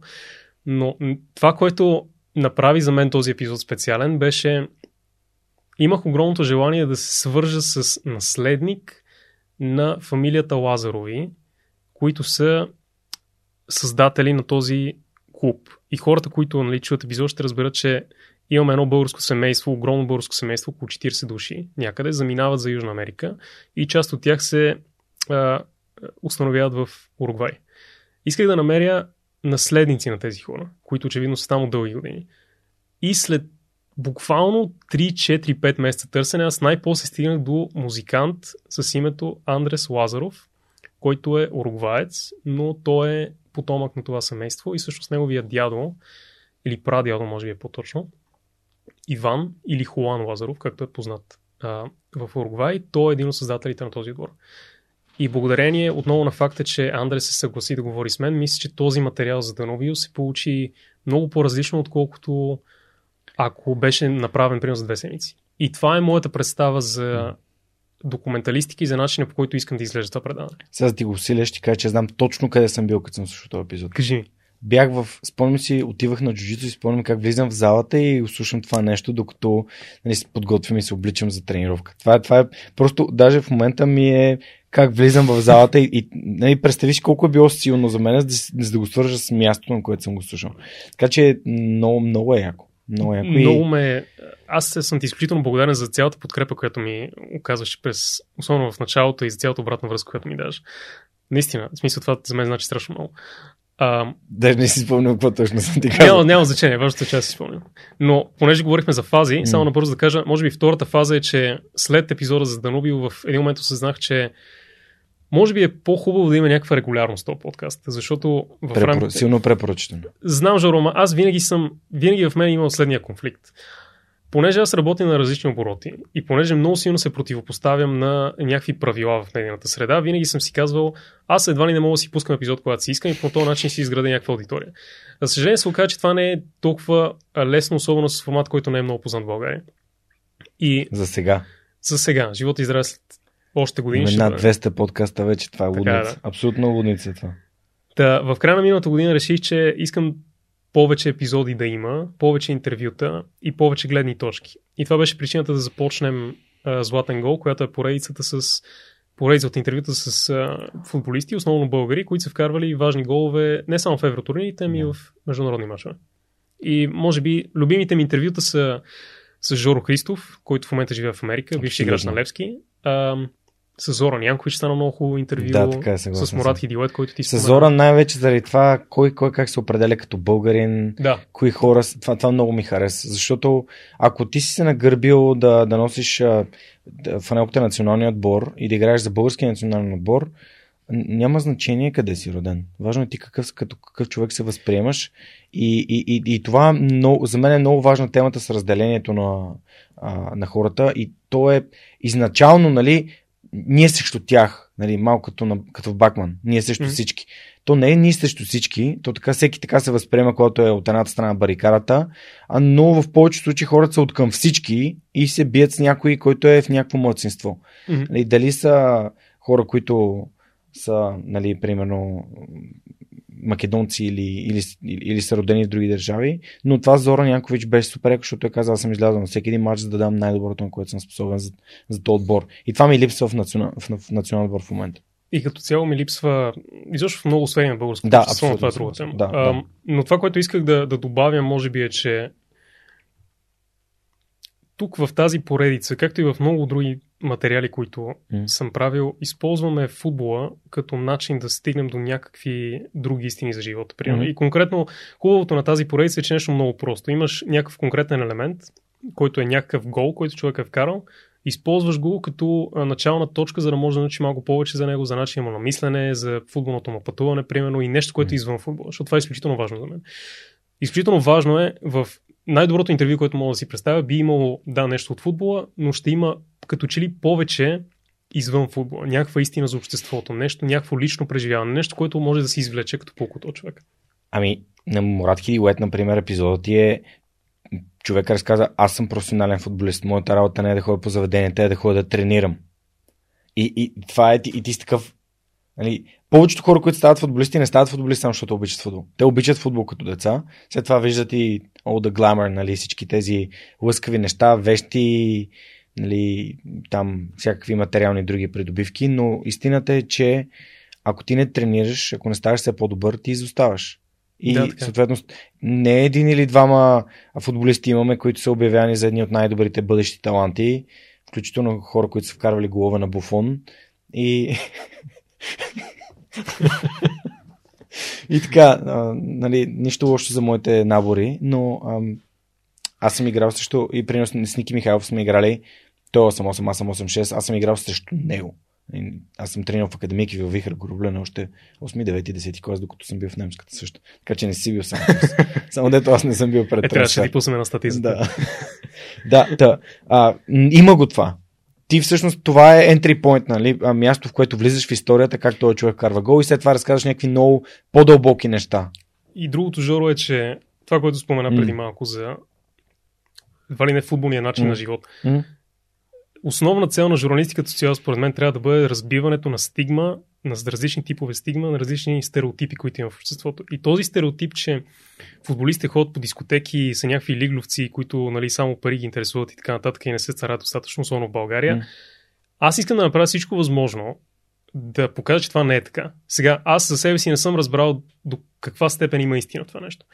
Но всеки пример, който показва, че това не е така, аз искам да го покажа. Защото съм бил щастлив, заобиколен от хора, като, примерно като брат ми mm. или като Стефан Велков, който mm-hmm. спомена преди малко, които са живи примери за това, че това не е така. В смисъл за Бога mm-hmm. има много други футболисти, които развиват по различен начин, живеят по различен начин, имат различна ценностна система и причината за успехите... И Бербатов е такъв пример. Примерно, да. Ще се радвам си поговоря с Бербатов някой. Аз също. Ако също този епизод, за мен ще е чест да. привилегия да седнем. Та, това, което бях трябвало да казвам е, че искам да разбия тези стереотипи. Не само в футбол, извън футбол, в спорта изобщо. Трябва да, да си поставяме за цел, според мен, като хора, работещи в тази среда, да показваме, че има и друга, друга гледна точка. Така е, само че според мен личният пример е най-важен. И когато а, хора с огромен потенциал, за които медиите тръбят, че са невероятно така можещи, изведнъж започнат да се показват по начин, по който говориш само за затова става трудно на младите да ни им подражават. Вярно Жоро. И... Виж Кристиано, например. Колко много хора поддържават на Кристиано и всъщност той няма татуировки. Аз не съм фен на Кристиано. Изобщо не съм фен на Кристиано. Но е един най-трудолюбивия футболист, за който аз някога съм чувал. Това, което трябва да имаме предвид винаги, като говорим за футбол и за модели на, модели на поведение като цяло. В България причината много футболисти да отиват в тази крайност, където може би не са най-добрите модели за поведение на хората, за хората около тях, е, че ние нямаме в тази държава системи за подкрепа, инфраструктура, която да позволява ти, ако си над 16 и изведнъж медиите те надуят, че си много добър футболист, да има хора около теб, които да ти дават правените съвети, да те свалят на земята, да ти казват как да минеш през тази ситуация. И когато се появи mm. някакъв неуспех, който неизменно ще се появи в някакъв момент, ти да имаш инфраструктура около себе си, да не изпаднеш в депресия и да не отидеш още повече в тази тъмна дупка, където са а, нещата, които ние познаваме като дискотеки и... Но има по-тъмни страни от това. Със сигурност, да. Но това, което... Сещаме се някои истории. Трябва да обърнем внимание повече в България. Именно на тези, на менталното здраве, менталната страна на играта, да. за което Имаш епизод. Да, Ево. също, Виктория също има епизод с това нещо. И хората в този епизод са анонимни, защото те не са свикнали да говорят за това. Аз мога ти гарантирам, че хората, които са в този материал, всички ги познаваш и си ги гледал как играят много пъти. Те не излизат с имената си, защото не са свикнали да говорят за това нещо. И им е по-удобно, т.е. по-удобно е по-голяма свобода чувстват, ако не излизат с имената си, за да можеш, за, за да могат да, да, да разкажат каква е истината. И истината е, че в България почти няма отбор, който да обръща внимание сериозно на психологията. Знаеш ли, вчера ми попадна в Netflix а, а, за Пеле серията. Mm-hmm. Гледал ли си? Още не. И аз още не, но пуснах трейлера и това, което ми направи изключително силно впечатление, го казвам във връзка с това, което, а, което ти току-що отбеляза, а именно, че когато победиш в един футболен матч, без значение какво ниво, а, не усещаш удоволствие от победата, усещаш облегчение. Нали, което е ам, много силно ме накара да се замисля. Супер силно ме накара да се замисля, защото той, нали, той започва с нали, когато спечелиш един матч, нали, не е това, не е еуфорията, не е щастието, е облегчението. Защото знаеш, че носиш някаква отговорност. Особено когато си професионален футболист, носиш някаква. Аз като не професионален футболист имам много пъти, в които съм се провалял по някакъв безумен начин и ми е било яд години наред по-късно. Без да, да зависи от мен дали ще играем на европейско, световно или а, дали ще дигнем някаква купа. Ти дори да играеш в последния отбор от трета лига на България, има едно общество там, което те гледа, независимо ли те отразят медиите да, или не. Така. така че това е много важно. А, само искам да отбележа нещо, което е малко mm. по обща гледна точка за спортната mm. журналистика като цяло. Защото мислил съм много през това време, за което съществува Виктория, защо се занимавам с това нещо и защо имам такава страст реално да го правя. А, в корена на това предаване стои идеята, че спортната журналистика е повече от това, което хората си мислят, че е. Че спорта като цяло не е само някакъв инструмент за развлечение, а е прозорец към живота, към нашия свят, към всичко, което ни заобикаля. И конкретно футбола, бидейки най-известния спорт, може би, в целия свят, той ни позволява по най-добрия начин да научим нещо за, за обикалящия ни свят. И това, за което, пак ако трябва да направим един пълен кръг, връщайки се към първото ми журналистическо преживяване, където съм бил от другата страна и съм видял, че когато съм бил на 16, че спортната журналистика в България в голямата си част е просто пускане на някакви материали, които нямат кой знае каква стоеност. Жоро, трябва да ти кажа, че през годините това продължава да ме ядосва. Продължава. То не е, ня... мисъл, не е като да се ядосвам и mm. да вокално да го показвам по някакъв начин. Но има едно силно дразнение у мен, че това е това поведение, това разбиране, което ние имаме в обществото за това, което представлява журналистиката е акт на несправедливост спрямо самите идеали на журналистиката и хората, които работят за точно обратното, за истинската журналистика и за това да разказват истории, които отиват отвъд простата статистика или а, някакви а, слухове или клюки и така нататък. И това, което искам да покажа на себе си и на хората, които слушат Виктория... Отвъд имаш преди да влезе в дълбочина. Да влезе в дълбочина. Да, okay. И да не е само, когато си отвориш някой спортен сайт, да не гледаш само кой е резултат от а, матча с нощи, да не гледаш кой е последният трансферен слух за къде ще отиде Роналдо или mm. А, Халанд или Мбапе или който и да е там, да не гледаш а, как изглежда жената на Икарди, примерно. А, Това е трудно. Монката Примерно, да има и нещо друго, Жоро. Да има нещо друго в тия платформи, което отива отвъд това нещо. Което отива отвъд а, тези разбирания, които ние имаме общество, като общество, че спортната журналистика представлява. Защото в момента, ако 15 години си бил облъчван с това съдържание и ако си средностатистически българин, като те питам какво е спортна журналистика, това ще бъде асоциацията ти. И връщайки се пак на това, че бих искал да разбия някои стереотипи в обществото, те не са само за футбола, ами за самата а, за, за самото лице на журналистиката, за самата есенция на това, което трябва да представлява спортна журналистика. И за мен спортната журналистика трябва да бъде повече от това. Трябва да показва различни страни на играта, които ние не виждаме в ежедневието. Трябва да ни учи повече за характера на хората, за израстването, за менталните предизвикателства, през които преминаваме, за начина по който футбол взаимодейства с политиката, с обществото, с културата и така нататък. И имаме нужда от много, много повече усилия в тази посока. Гледал ли си Drive to Survive? Да. Това ли е начинът? Горе-долу. А, конкретно за Формула 1 мога да ти кажа, че това е наистина най-доброто нещо, което мога да си представя, но mm. примера, който бих ти дал е има една поредица на Amazon Prime uh, This is Football се казва. Това okay. е футбол. И не мога да кажа, че всички епизоди от тази поредица са ми харесали, но има примерно един, мисля, че първият епизод беше за фен клуб на Ливърпул в Африка, който е изключителен епизод, където се разказва примерно за, за някакво много далечно общество, което строи мост с Ливърпул благодарение на футбол. Има друг епизод вътре, който е за женския футбол също така. А, извинявай, тук за да не пропусна, излизам от тази поредица, защото искам да специално искам да отбележа Фурина Иванова от BTV, която наскоро направи един феноменален материал за мен. Този материал толкова ми се е забил в съзнанието, че просто не мога да ти опиша какво влияние имаш върху мен.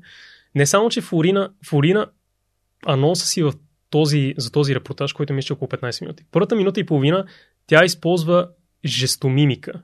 Тя не говори. Този човек, този репортер, толкова силно иска да ти разкаже тази история, да те постави в място, на място на героя на историята, че, че си е направил труда да научи как да ти разкаже тази история чрез техния език. Което е изумително. И трябва да ти го покажа, за да го гледаш.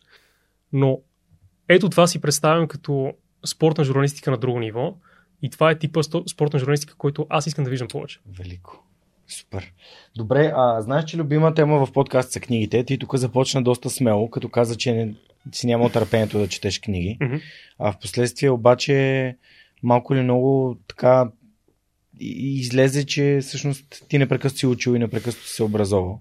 Ам, кои са книгите, които си ни донесъл и има ли някои, които би препоръчал и не носиш със себе си?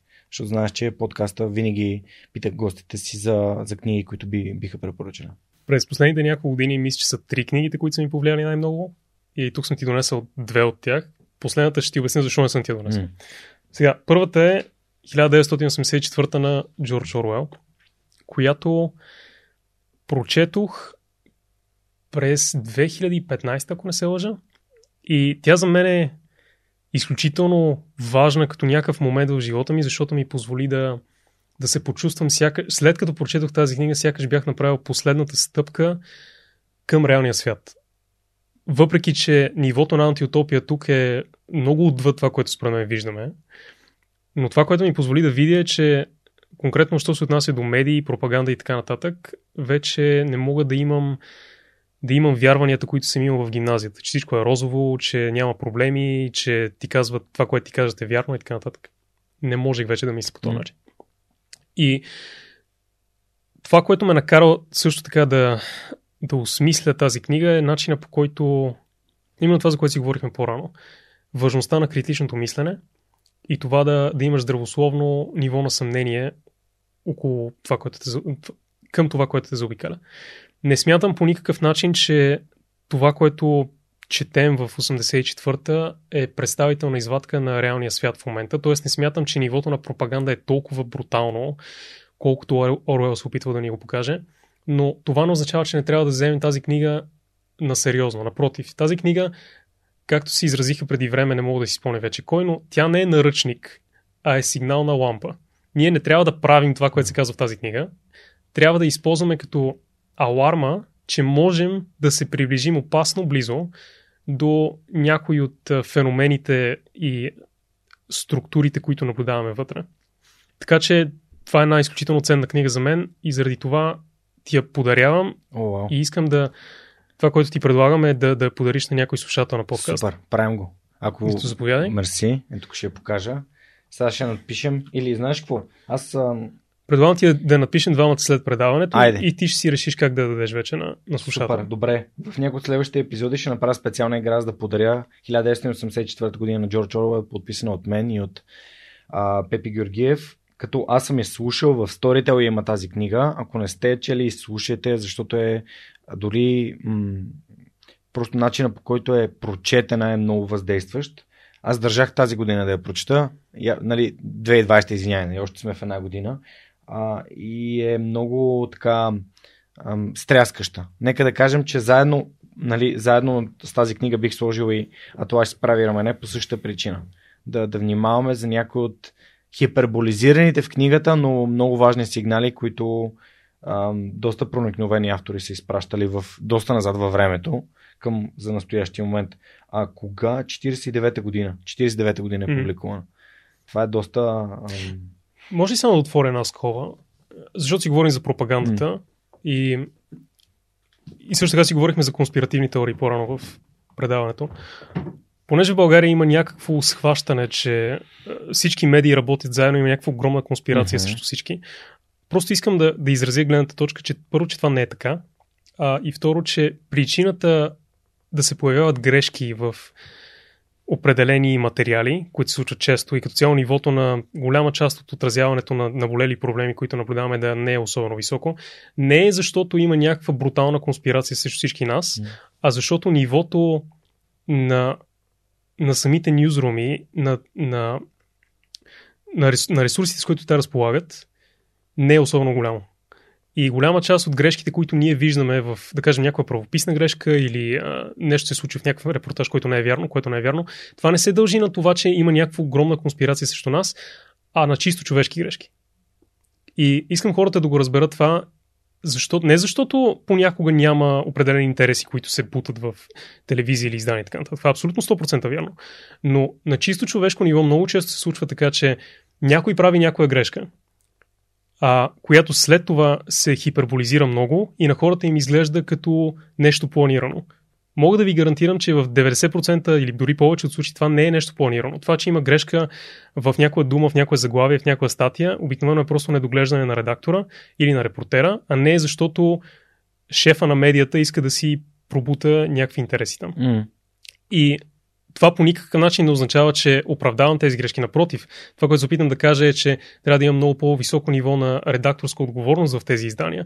Но от друга страна искам просто да, да подчертая, че наистина, когато гледате телевизия, ако някой не е казал някоя дума правилно, правилно примерно, или е сгрешил някой кадър, или ви е казал нещо, което не е вярно, нека първата мисъл да не бъде, че този човек му е платено да го прави това нещо, а да се замислим, че има субективни фактори и това е човешка грешка. Знаеш ли, когато почвах да правя подкаста, бях попаднал на, ендо... на някой обясняваше, че в BBC има определено количество лапсуси, които човек трябва да прави, за да звучи нормално. И не може да бъде. Нали, журналистът не е някакъв робот, който чете абсолютно съвършено и не трябва да допуска грешки, защото за да бъде, за да могат да хората да свързват с него, те трябва да видят, че и той е човек, че той допуска грешки. Да, и в същото време. Още една гледна точка по този проблем. Точно така и в същото време трябва да имаме предвид, разбира се. Казвайки всичко това, трябва да се върнем на това, че журналисти са модели на поведение и трябва да бъдат модели на поведение и ние всички, които, включително аз и ти, Да. независимо дали сме на свободна практика или сме в някоя медия, трябва да прилагаме най-високи критерии към себе си за начина по който искаме хората да общуват помежду си. И трябва да спазваме тези критерии и трябва да бъдем сурови към себе си, когато правим грешки. Да. И да си, и си казваме. Абсолютно. Сега, излизайки от сферата на пропагандата и медиите, втората книга е малко по-забавна, ако щеш. Не задължително забавна, обаче по-различна. Сега, това е името на вятъра от Патрик Ротфус, което е любимото ми фентази, може би, или едно от може би е една от любимите, една от любимите ми книги в този жанр. А причината, поради която ти показвам тази книга е защото в живота ми е имал няколко периода, когато съм се чувствал сам, бих казал, когато съм се чувствал самотен. И основно те са били свързани с моменти, когато съм бил в чужбина. Последният такъв период беше, когато заминах в Штатите и там не познах абсолютно никого и бях в един много малък град и като цяло не се случваше много там. Тази книга ми помогна да се пренеса в един друг свят и примерите, които, метафорите, които, с които е изпълнена тази книга, ми помогнаха много да се нагодя към този начин на живот и някакси да мина през тези изпитания, през които а, може би иначе бих минал малко по-трудно. И знам, че много хора не взимат фентазито на сериозно, защото е пълно с някакви измишлетени и така нататък, което не означава, че не трябва да бъде взимано на сериозно. Защото, ето моята гледна точка. Всяка фентази книга, включително, примерно Хари Потър, защото нали, това ни е известно много, е пълна с метафори, които не всяка трябва. Приказка е пълна всяка с приказка е пълна с метафори. И когато хората чуят, примерно, че им препоръчвам тази книга или някое друго фентази, това, че примерно те са свикнали, да кажем, да четат някоя по реалистична книга, някоя историческа книга или а, някоя книга, книга за лидерство, означава, че фентазито ще им бъде по-малко полезно. Защото в фентазито винаги има въпросите метафори, за които говорим, те са по някакъв начин представляват събития от реалния свят. И ако ние вземем уроците през метафорите, ние можем да ги приложим след това в обществото. И смятам, че именно това е една от причините зад успеха на фентазито като жанр, а именно, че сложни проблеми в обществото се об- обясняват по малко по-прост начин, чрез метафори и чрез герои, с които ние можем да асоциираме и които възприемаме като модели на поведение. Тук ще описах човек. Абсолютно. Защото това според мен е единственият начин, по който наистина ние можем да покажем модели на поведение и, да, и начини на поведение на самите, на самите хора, които слушателите да възприемат като собствени или като начини те да справят собствените проблеми. И се надявам свърх човека да продължава още дълго време да разказва истории на хора, които са били не на мястото си в първото си образование, второто си образование, нали, решили се, окей, това е нормално, ще опитам нещо друго и съответно, или ето виж къде се разминаваме, Пепи е взел някакво решение. М. Различно в различен момент в живота си. Така че за мен лично сторителингът или разказването на истории е единственият пряк път към това да покажеш на някого, че има и други гледни точки към неговите проблеми. Така е, да. И как той да ги реши. И особено ако намериш наистина добра, задълбочена приказка, в която има мисъл, има драма, има, има силно развити герои и така нататък. Това е нещо, което може да остане в главата ти много дълго време. Извинявай само третото нещо, третата книга, която искам да отбележа. Това ще която... те върна. Да. Третата книга, която не нося със себе си, защото всяко копие, което имам на тази книга, винаги го давам на приятел и на слушател, е книгата Футбол на слънце и на сянка на Едуардо Галяно. Тази книга попаднах на нея по чиста случайност преди две години и половина, през лятото на 2018, когато се разхождах в книжарницата на Сиела под а, университет, голямата Мгм. книжарница. Мгм. И си търсих нещо ново, търсих си нещо спортно, ако щеш. И на, на някакъв долен рафт си спомням, че имаше някаква светло-синя книжка, единствено копие, която извадих и корицата ми направи сериозно впечатление, защото на корицата бяха нарисувани футболисти. Мгм. В смисъл много такъв 8-битов начин, с квадратчета, включително и Христо Сишков е нарисуван. И много, много симпатична ми история тази книжка и реших се взема. След което се върнах в университет тогава в Софийския, обичах да ходя да чета. И я прочетох на един дъх тази книжка. Едуардо Галяно е написал, той е ода, към, ода на любовта към футбола, бих казал. По невероятен начин главите са много кратки, в рамките на 3-4 страници. Примерно една глава се казва топката, следващата се казва, не знам, гол или нещо от сорта. И Галяно се обяснява в любов към всяко към всеки един от тези елементи на играта. По много поетичен начин, много хубав начин. И разказва междувременно историята на световните първенства. И тъй като споменавам ти тази книга, защото тя беше причината да започна Виктория, може би изобщо. Защото дълги години аз отбягвах спортната журналистика, именно поради причините, поради които ти споменах преди малко. Защото аз самия не можех да убедя себе си, че спортната журналистика е повече от това, с което съм свикнал. Че спортната журналистика е, не е, пак казвам, някакъв уред за развлечение. И дълги години вярвах, че едва ли не тя е, че тя не е нещо сериозно. Което не е така. И тази книга ме вдъхнови тогава да отново да обърна внимание към тази е, вечна любов, която винаги съм имал към, към футбола и се опитам да я превърна в нещо повече. И за късмет тогава протичаше и световното първенство в Русия, което смело да мога да кажа, че това ми е любимото световно първенство. Чисто като... А, защото всеки матч беше абсолютно неясен. Головете след 85-та минута, мисля, че по време на цялото първенство са над 15. Решителните голове. И беше толкова, толкова драматично и толкова ентусиазиращо, че ми върна любовта към футбола. Тази книга, заедно с това състезание, бяха в основата на създаването на подкаста и най-вече в основата на връщането ми към идеята, че спортната журналистика е един, че е нещо много повече. И искам да покажа на хората, че е нещо повече. И искам те да видят, че тя е на същото ниво по отношение на разказване на истории, като всички други браншове на тази професия. Супер. Аз а, тук искам да кажа на, на слушателите ни, които са стигнали този момент на интервюто, а, да, да слушат Виктория, да се абонират за Виктория и да те подкрепят в Patreon, защото според мен нали, изключително несериозно е а ти не, толкова ресурси, време и а толкова професионално и толкова интересно разказваш историите. А, и несериозно е да, нали, да нямаш голяма подкрепа. Според мен, при условие, че има толкова хора, които следят футбол в България. И ти им разказваш за смислени стоеностни неща, а не за клюки и, и пълчинки. Извинявам жената на Икарди. Видях, не, не, не, и жената на Икарди. А, извинявам се, просто Амонката преди епизода ми показа едно много яко меме, което ще сложиме тук в, а, в видеото на, на подкаста. Монката ще го, ще го монтира за палачинките и Венци Стефанов. Но това е изцяло в, в кръга на шегата, разбира се. Добре, аз а, имам тук нещо специално за тебе. От играта а, Kiss the Frog Now на, на Весто Купанова, патрон на подкаста. Ще ти дам да си избереш една карта, да я прочетеш и да й отговориш. А, абсолютно по избор. Направо вземи ги и си избери която. Добре. Да. Сбъркай си и си избери някоя. Ето тази. Чакай. Супер. Прочети я, само да да не е жокера, че май не съм го извадил.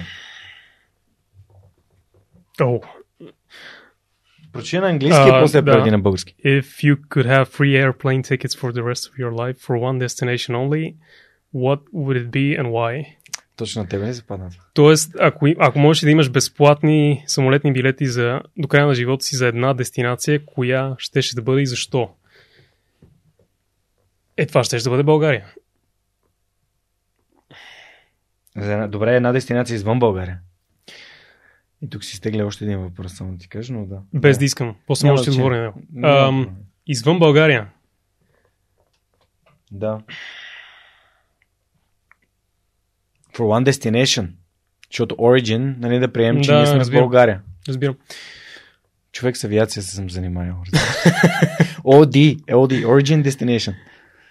Uh, Жоро бих казал, че ще бъде... Не знам какво точно кое ще бъде това място, mm. но мога да ти кажа как би изглеждало. Mm. Може, може би било място в Южна Америка, mm-hmm. защото Южна Америка е... Първо всички хора, които познавам от Южна Америка, винаги са били изключително топли към мен и са невероятни хора и ги обожавам. Второ, Южна Америка като някакси като място, въпреки че никога не съм бил там, от това, което знам, се асоциирам по някакъв начин с това място. И заради футбол, разбира се. И трето, защото там има невероятна природа. И мисля, че самолетните билети биха били за, за, за такава земя, където има всички тези неща. Има, има много страст в хората, има много живот, има много красива природа и има много футбол. И мисля, че някъде в Южна Америка бих открил този прекрасен коктейл от неща, които обичам. Аржентина, Бразилия, Уругвай? Нещо такова, да. Супер. Може би и в Колумбия също така. Добре. Ам, супер. Добре, и за финал, знаеш какъв въпрос ще задам сега? Как да направим България едно по-щастливо място? Според теб.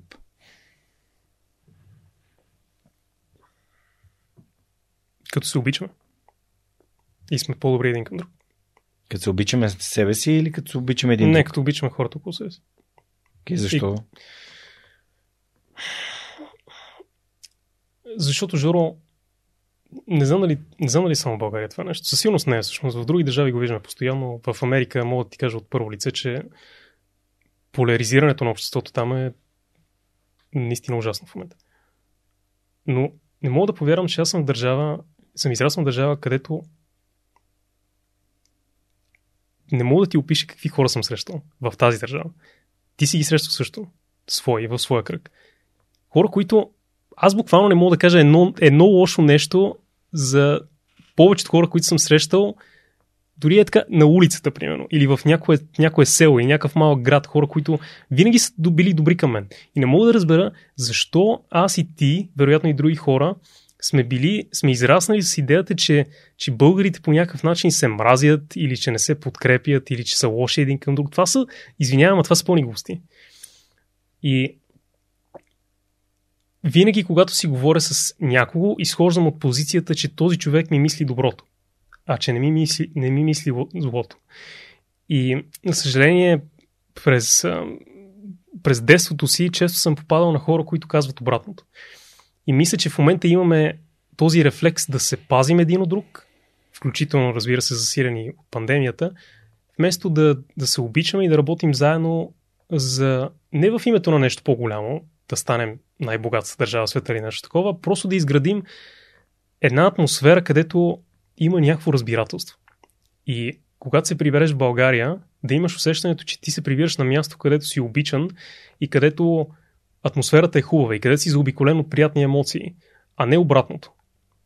И единственият начин да го направим това нещо да, да постигнем такава среда, такава атмосфера, където всички заедно се чувстваме по-добре, а не се чувстваме измъчени от живота и не, не се опитваме постоянно да намерим причина да не ни се живее, е ако повярваме, че хората ни мислят доброто, ако повярваме, че заедно можем да, да, да, да изградим някакъв колектив, някакъв отбор, ако щеш, ако трябва да направя спортна асоциация, който просто функционира добре и където всички си помагаме. И този пример не е само за България, той е за всякъде. Но понеже българите сме, би казал, доста, не знам, общество, което понякога има тенденцията да се изолира, даже често, ако по принцип не е хубаво да се изолираме. Обаче, ако ще се изолираме и ако ще си живеем в балона, в който си живеем, поне да има любов между нас. Това е нещо, към което призовавам хората mm. и то звучи клиширано, обаче хората, които са ви най-близки, показвате им го по-често и бъдете с отвореното съзнание, пак казвам, че хората ви мислят доброто, а не са срещу вас. Защото според мен начина по който сме се развили като цивилизация, по-скоро е основният ни мотор, така да се каже, основната ни движеща сила не е съперничеството, а това да работим заедно. Да. Наред с книгите съм ти донесъл и още нещо. Тук имаме една кар- картичка с снимка от Вълкосел, където ходихме с моят приятел, приятел Деян Веселинов да снимаме документален филм за селския футбол в село Вълкосел, както и в Търновък преди това. Това е част от специалната поредица Тръпката навсякъде на а, на Дирбеге, който правим съвместно с Виктория. Та, понеже тази фотография ми хареса, реших да направя картички, които са с логото на Виктория. И ти носи картичка, която искам да ти прочета. Скъпи Жоро, футболът ме е научил на три неща. Първото е, че крайният резултат не е ясен преди края. Второто е, че стоиността на нашите преживявания се крие в тяхното споделяне. И третото е, че изумителните истории се намират във всеки ъгъл на света около нас. Благодаря ти, че повярва в мен, когато пожелах да ги разказвам. Заповядай. Много ти благодаря, че участва в подкаста. Беше ми изключително приятно. Ще измислим заедно каква, каква игра да направим и да, да дадем тази, ам, всъщност тази книжка, която ни подари. Да помним 1984 година Джордж Орвел, подписана от мен и от Пепи Георгиев.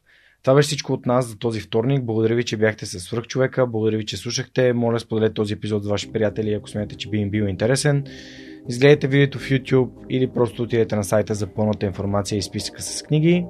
А следващия вторник очаквайте следващия епизод а, във всички, всички абсолютно позиции, където може да намерите подкаста. А, това беше всичко от нас и до скоро. Чао! Чао!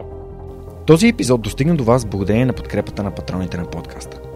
Адриан Голяшки, Александър Александров, Александър Гейне, Александър Гиновски, Александър Киречев, Александър Куманов, Александър Силгиджан, Ангел Георгиев, Андрей Грозданов, Анелия Стоянова, Ани Сарамбелиева, Анна Андонова, Анна Радева, Асен Величков, Асен Цветков, Атанас Атанасов, Атанас Деневски, Бисер Вълов, Богдан Дринков, Богомила Трайкова, Борис Тилов, Борислав Борисов, Борислав Дончев, Борислав Сандев, Боряна Георгиева, Валентина Алексиева, Василия Свилева, Вили Енчев, Величка Георгиева, Вентислав Спасов, Весето Купено, Виктор Калчев, Велизар Ганчев, Галин Стефанов, Георги Генов, Георги Димитров, Георги Орданов, Георги Капазин, Георги Малчев, Георги Москов, Гилджан Джебирова, Даниил Петков, Даниел Гочев, Даниел Гошев,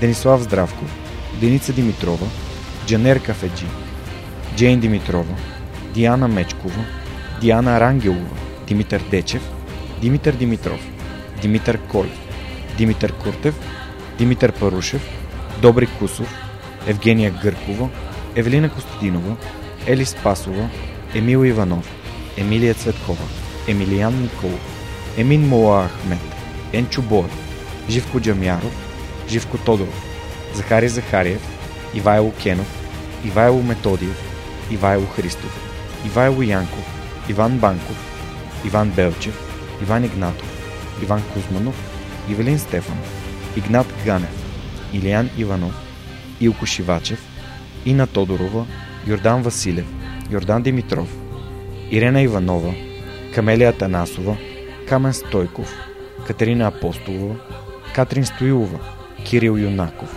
Константин Данков, Константин Пеловски, Константин Спасов, Коста Танасов, Красимира Банкова, Кристиян Вълов, Кристиян Иберик, Кристиян Михайлов, Лиляна Батолова, Лиляна Берон, Лъчезар Димитров, Люба Венкова, Люба Ганчева, Любомир Василев, Любомир Киров, Людмил Караулан, Маргарита Троанска, Марин Митев, Мария Дилова, Мария Митева, Мария Тодорова, Марияна Лозанова, Мартин Ангелов, Мартин Бенков, Мартин Петков, Мартина Георгиева, Майя Йовчева, Милена Младенова, Милин Джалалиев, Мими Ридър, Мирослав Желещев, Мирослав Моравски, Мирослав Филков, Митко Василев, Михаил Касапина, Моника Ангелова, Надежда Гешева, Надя Шумкова, Невена Пеева, Нетко Христов, Нели Димитрова, Никола Томов, Николай Василев, Николай Георгиев, Николай Маринов, Николай Янев, Нида Проданова Йоцева, Октай Чубан, Павел Начев, Павлина Андонова Иванова, Павлина Маринова, Петя Панайотова, Петя Стоянова, Пламен Иванов, Пламенка Матеева, Преслав Каршовски, Радислав Данев, Радослав Георгиев, Радослав Панайотов, Радослав Радоев, Радостин Христов, Райко Гаргов, Ралица Куманова, Рифито Балакчи, Роберта Костадинова, Русица Бойкова, Русица Русева, Румен Митев, Светослав Маринов, Севгин Мустафов, Севдалина Александрова, Семра Кафа, Силвина Форнаджиева, Силяна Йорданова, Симона Дакова, Синди Стефанова, Стани Цветанова, Стефан Чорбанов, Таня Кърчева Казакова, Таня Панайотова, Теодор Катранджиев, Теодора Ангелова, Теодора Георгиева, Тодор Лазов, Тодор Петков, Филип Алексиев, Хараламби Хараламбиев, Християн Ненов, Християн Стоилков, Християна Василева, Христо Бакалов, Христо Христов, Цветелина Тотева, Цветомир Цвятков, Юлиан Урдов, Юлиана Андреева, Яна Петрова, Яни Джуров и Ясен Михайлов. Благодаря ви, приятели! И разбира се, специални благодарности на екипа, който ми помага вече почти 5 години да развивам свърхчовека. А това са Радослав Радоев, Анелия Пейчева, Ана Мария Ангелова, Яница Цонева, Моника Ангелова и Симеон Миронов. Благодаря ви, приятели!